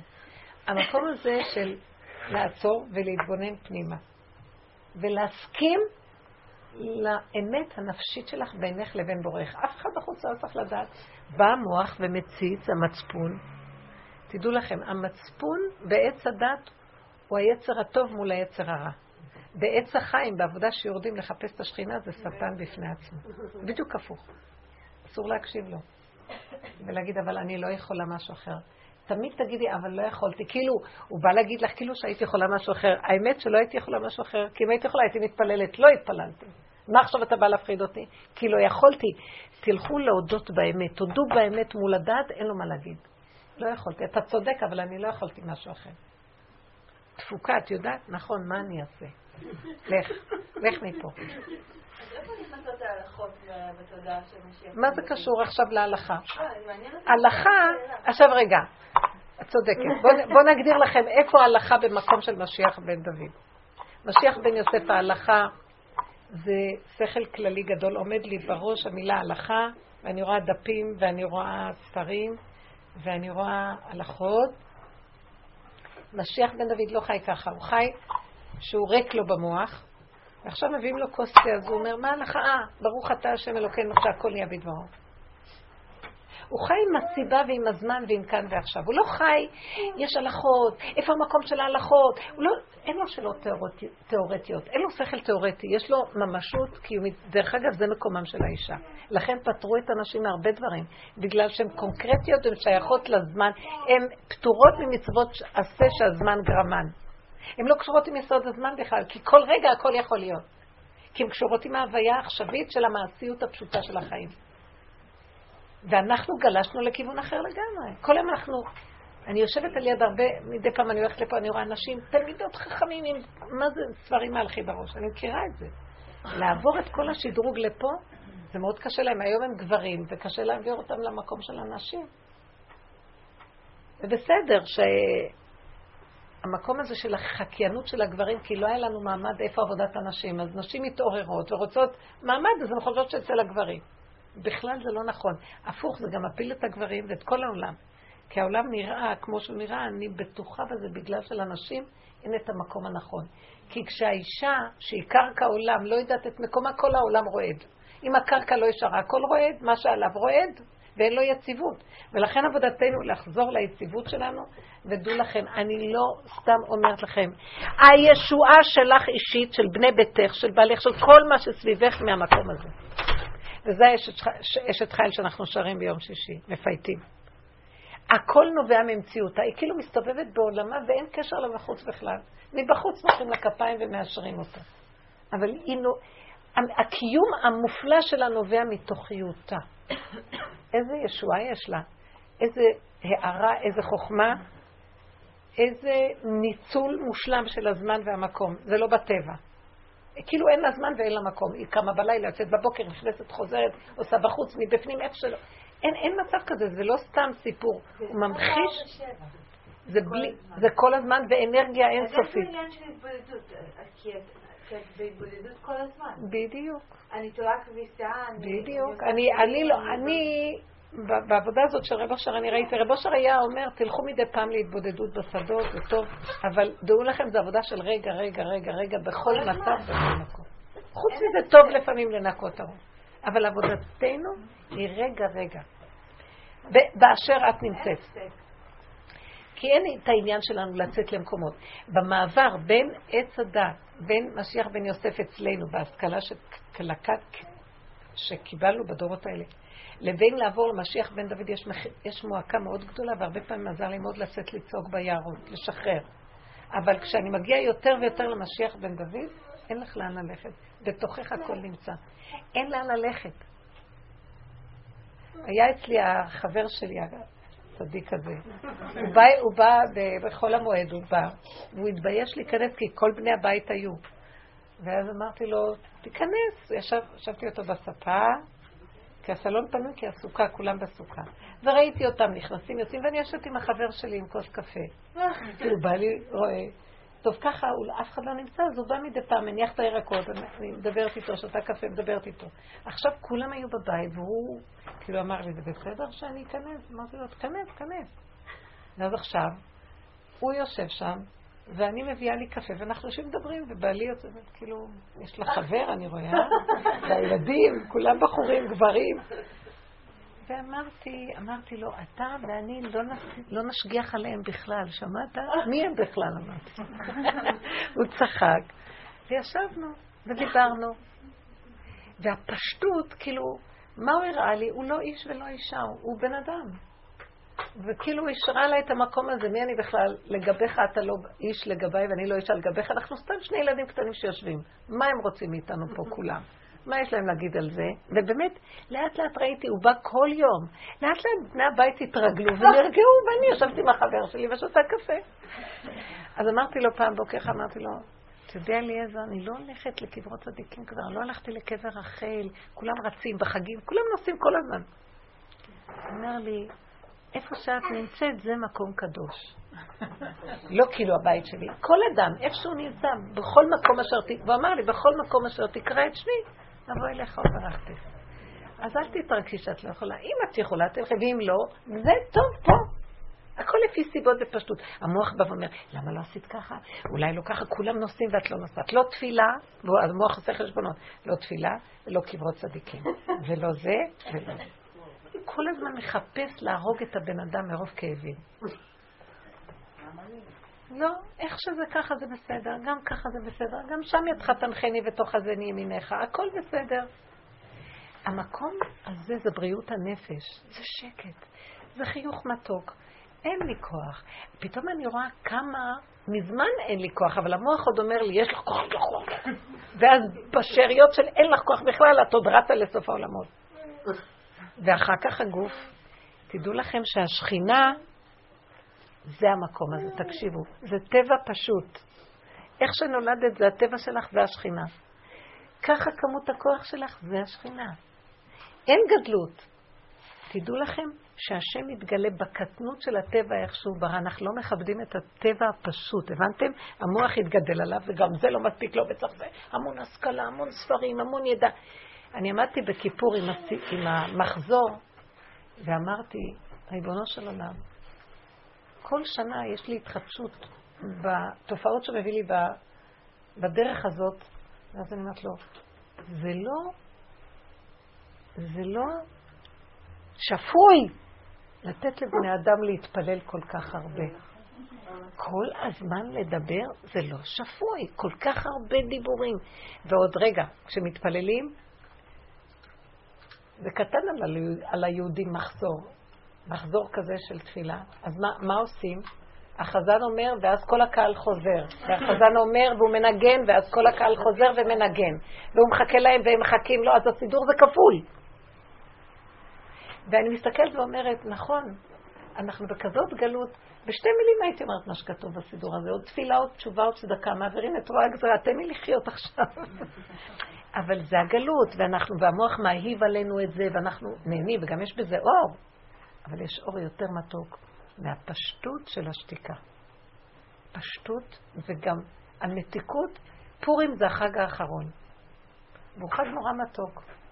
אין בו כמעט שום תפילות, אין בו, המצוות הן פשוטות, תאכלו ותהנו. אם אפשר גם שהשני יאכל וייהנה. אם אפשר גם תביאו כמה מטבעות לכיס של זה מזה לזה, וזהו. ותשמחו ותצחקו, כי הכל בדיחה אחת גדולה. נפש רגועה, אוכל נפש, הכל נפש, פשוט, שמח. שמתם לב? וזה פורים הוא חג שהוא לא... כל המועדות עתידים להתבטל, פורים לא יתבטל. יש בזה משהו כל כך יפה פשוט. זה המקום. הנקודה של משיח בן דוד, אם עובדים עליה, מקבלים כלים איך לחיות שם, תראו, גם אני מרגישה שהמעבר בין, בין יוסף לבין דוד, כבר הוא לא יהיה כל כך חד, כי היו כבר הרבה שעבדו על זה וכבר ייקחו בכדור הארץ את המעבר. הגשר כבר בנוי טוב. אז זה לא נורא קשה. היו כאלה שהיו דורות שהיה נורא קשה לגשר. וכל המחלוקת בין הגאון מווילנה ו... והבעל שם טוב. זה פערים נוראים, איך תגשר בין שני מהלכים כאלה בכלל. זה הוא בא מצד, הגאון בא מצד המוח המושלם של הגאונות של התורה והדעת, והבעל שם טוב בא באופן מושלם מצד הבהמה שבאדם. המוח לא יכול לסבול בהמה, המוח רק רואה בהמה מת. זה יסוד הבהמה שבאדם. המידות והתוואים באין עונות להשם. אין בהמה יותר מזה. בהמות עמך, אמר דוד המלך. זה המקום של גילוי מלכות שמיים. לא יכול להתגלות השכל. השם לא יכול להתגלות איפה שיש שכל, כי זה שכל של עץ הדעת. איך שנכנסנו לתופעה של עץ הדעת, על ידי אכילה, יש הסתתרות של אלוקות. האור הגנוז יסתתר. ואיך שאנחנו נתחיל לסגור את המהלך הזה, כך הוא גם יבקע ויתגלה ויהיה לנו חיים אחרים לגמרי. חיים של רגיעות, של מתיקות, שהכל בסדר. ואיך שזה ככה זה טוב. ואין תאווה לזה, וכל דבר הוא בגבוליות, והוא מרגיע. וזה מקום שהמוח לא עובד. תאכלי לחם הכי לבן, הוא לא יזיק לך. עוגה הכי סוכרית, היא לא תזיק לך. כי המוח משגע אותנו, זה מזיק, זה לא מזיק, זה כן טוב, זה לא טוב, תאכלי ככה, לא תאכלי ככה. אני מרגישה שהוא מעביר אותי פאזות מאוד בשכל, הייתי מאוד ברורה עם הנושא של המחלים. הוא מעביר אותי למהלך אחר. אני רואה את אליעזר הזה, הוא לא אוכל. אני יודעת שהוא לא אוכל, שלוש פרוסות לחם לבן של אנג'ל, הכי לבן שיש, ושותה מים. הוא נראה כמו ההר של אדם. אני לא מבינה איך הבן אדם הזה חי משלוש פרוסות. והוא לא אוכל. ואני גם רואה הרבה פעמים שהמוח אומר, איך נמות מחולשה? לא אכלתי היום כל היום, אני אמות מחולשה. תמותי. המוח ממית אותך מהפחד והחרדה. המוח הוא מאוד מאוד לא פשוט, והשם יזכה לנו, אני צריכה כבר לעזור, שבעזרת השם נזכה לעקוב אחר המהלכים של עצמנו. אם יש לכם שאלות ותכתבו אותם בנייר ונשים פה איזה סלסלה ואפשר מזה, במשך הזמן שאתם מסתכלות בין שבוע לשבוע שאנחנו נפגשות, אה, שאפשר יהיה לעקוב אחרי דברים ולדבר עליהם, לקבל כלים איך לעבור לפאזה אחרת, פאזה אמיתית, פשוטה. לא שאין אנשים מסביב. יש, אבל הם לא שלי, זה של בור עולם. מה עשיתי את העולם הזה מדי שלי? זה מתחיל להיות עבודה הפנמה, ואתם יודעים מה? מתגלה אור שמחזיק לך את הילדים ואת הבית, ואת גם פועלת, ואת גם מדברת אליהם וגם הכל, אבל זה ברמה אחרת לגמרי. זו רמה פשוטה, נקייה, שמילה שנאמרת יש מאחוריה כוח ושקט ושלווה ומתיקות מאוד מאוד גדולה.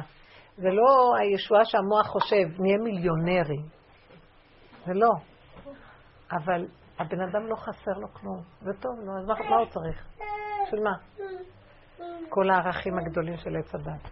וזה המקום של משיח בן דוד, שאני הרגשתי במקום הזה שכאילו אה, קוראים לכל הגדולים של עץ הדת היום כבר כמעט הכל נגמר, גדולי התורה, ואנחנו נשארים בדור שכבר לא יהיה כאילו מה, גם מה שיש עכשיו, יש עוד רבנים, אבל זה נראה כאילו לא בדרגה של מה שהיה, באמת, רואים את זה. זה מין רבנים עסקנים, אנשים טובים, אבל... ואז אני אומרת, זהו, קוראים לעץ, קוראים למשיח בן יוסף לפנות את המלכות למשיח בן דוד, וצריכים לקבל כלים ולעבוד בדרך הזאת. תודה רבה לכם.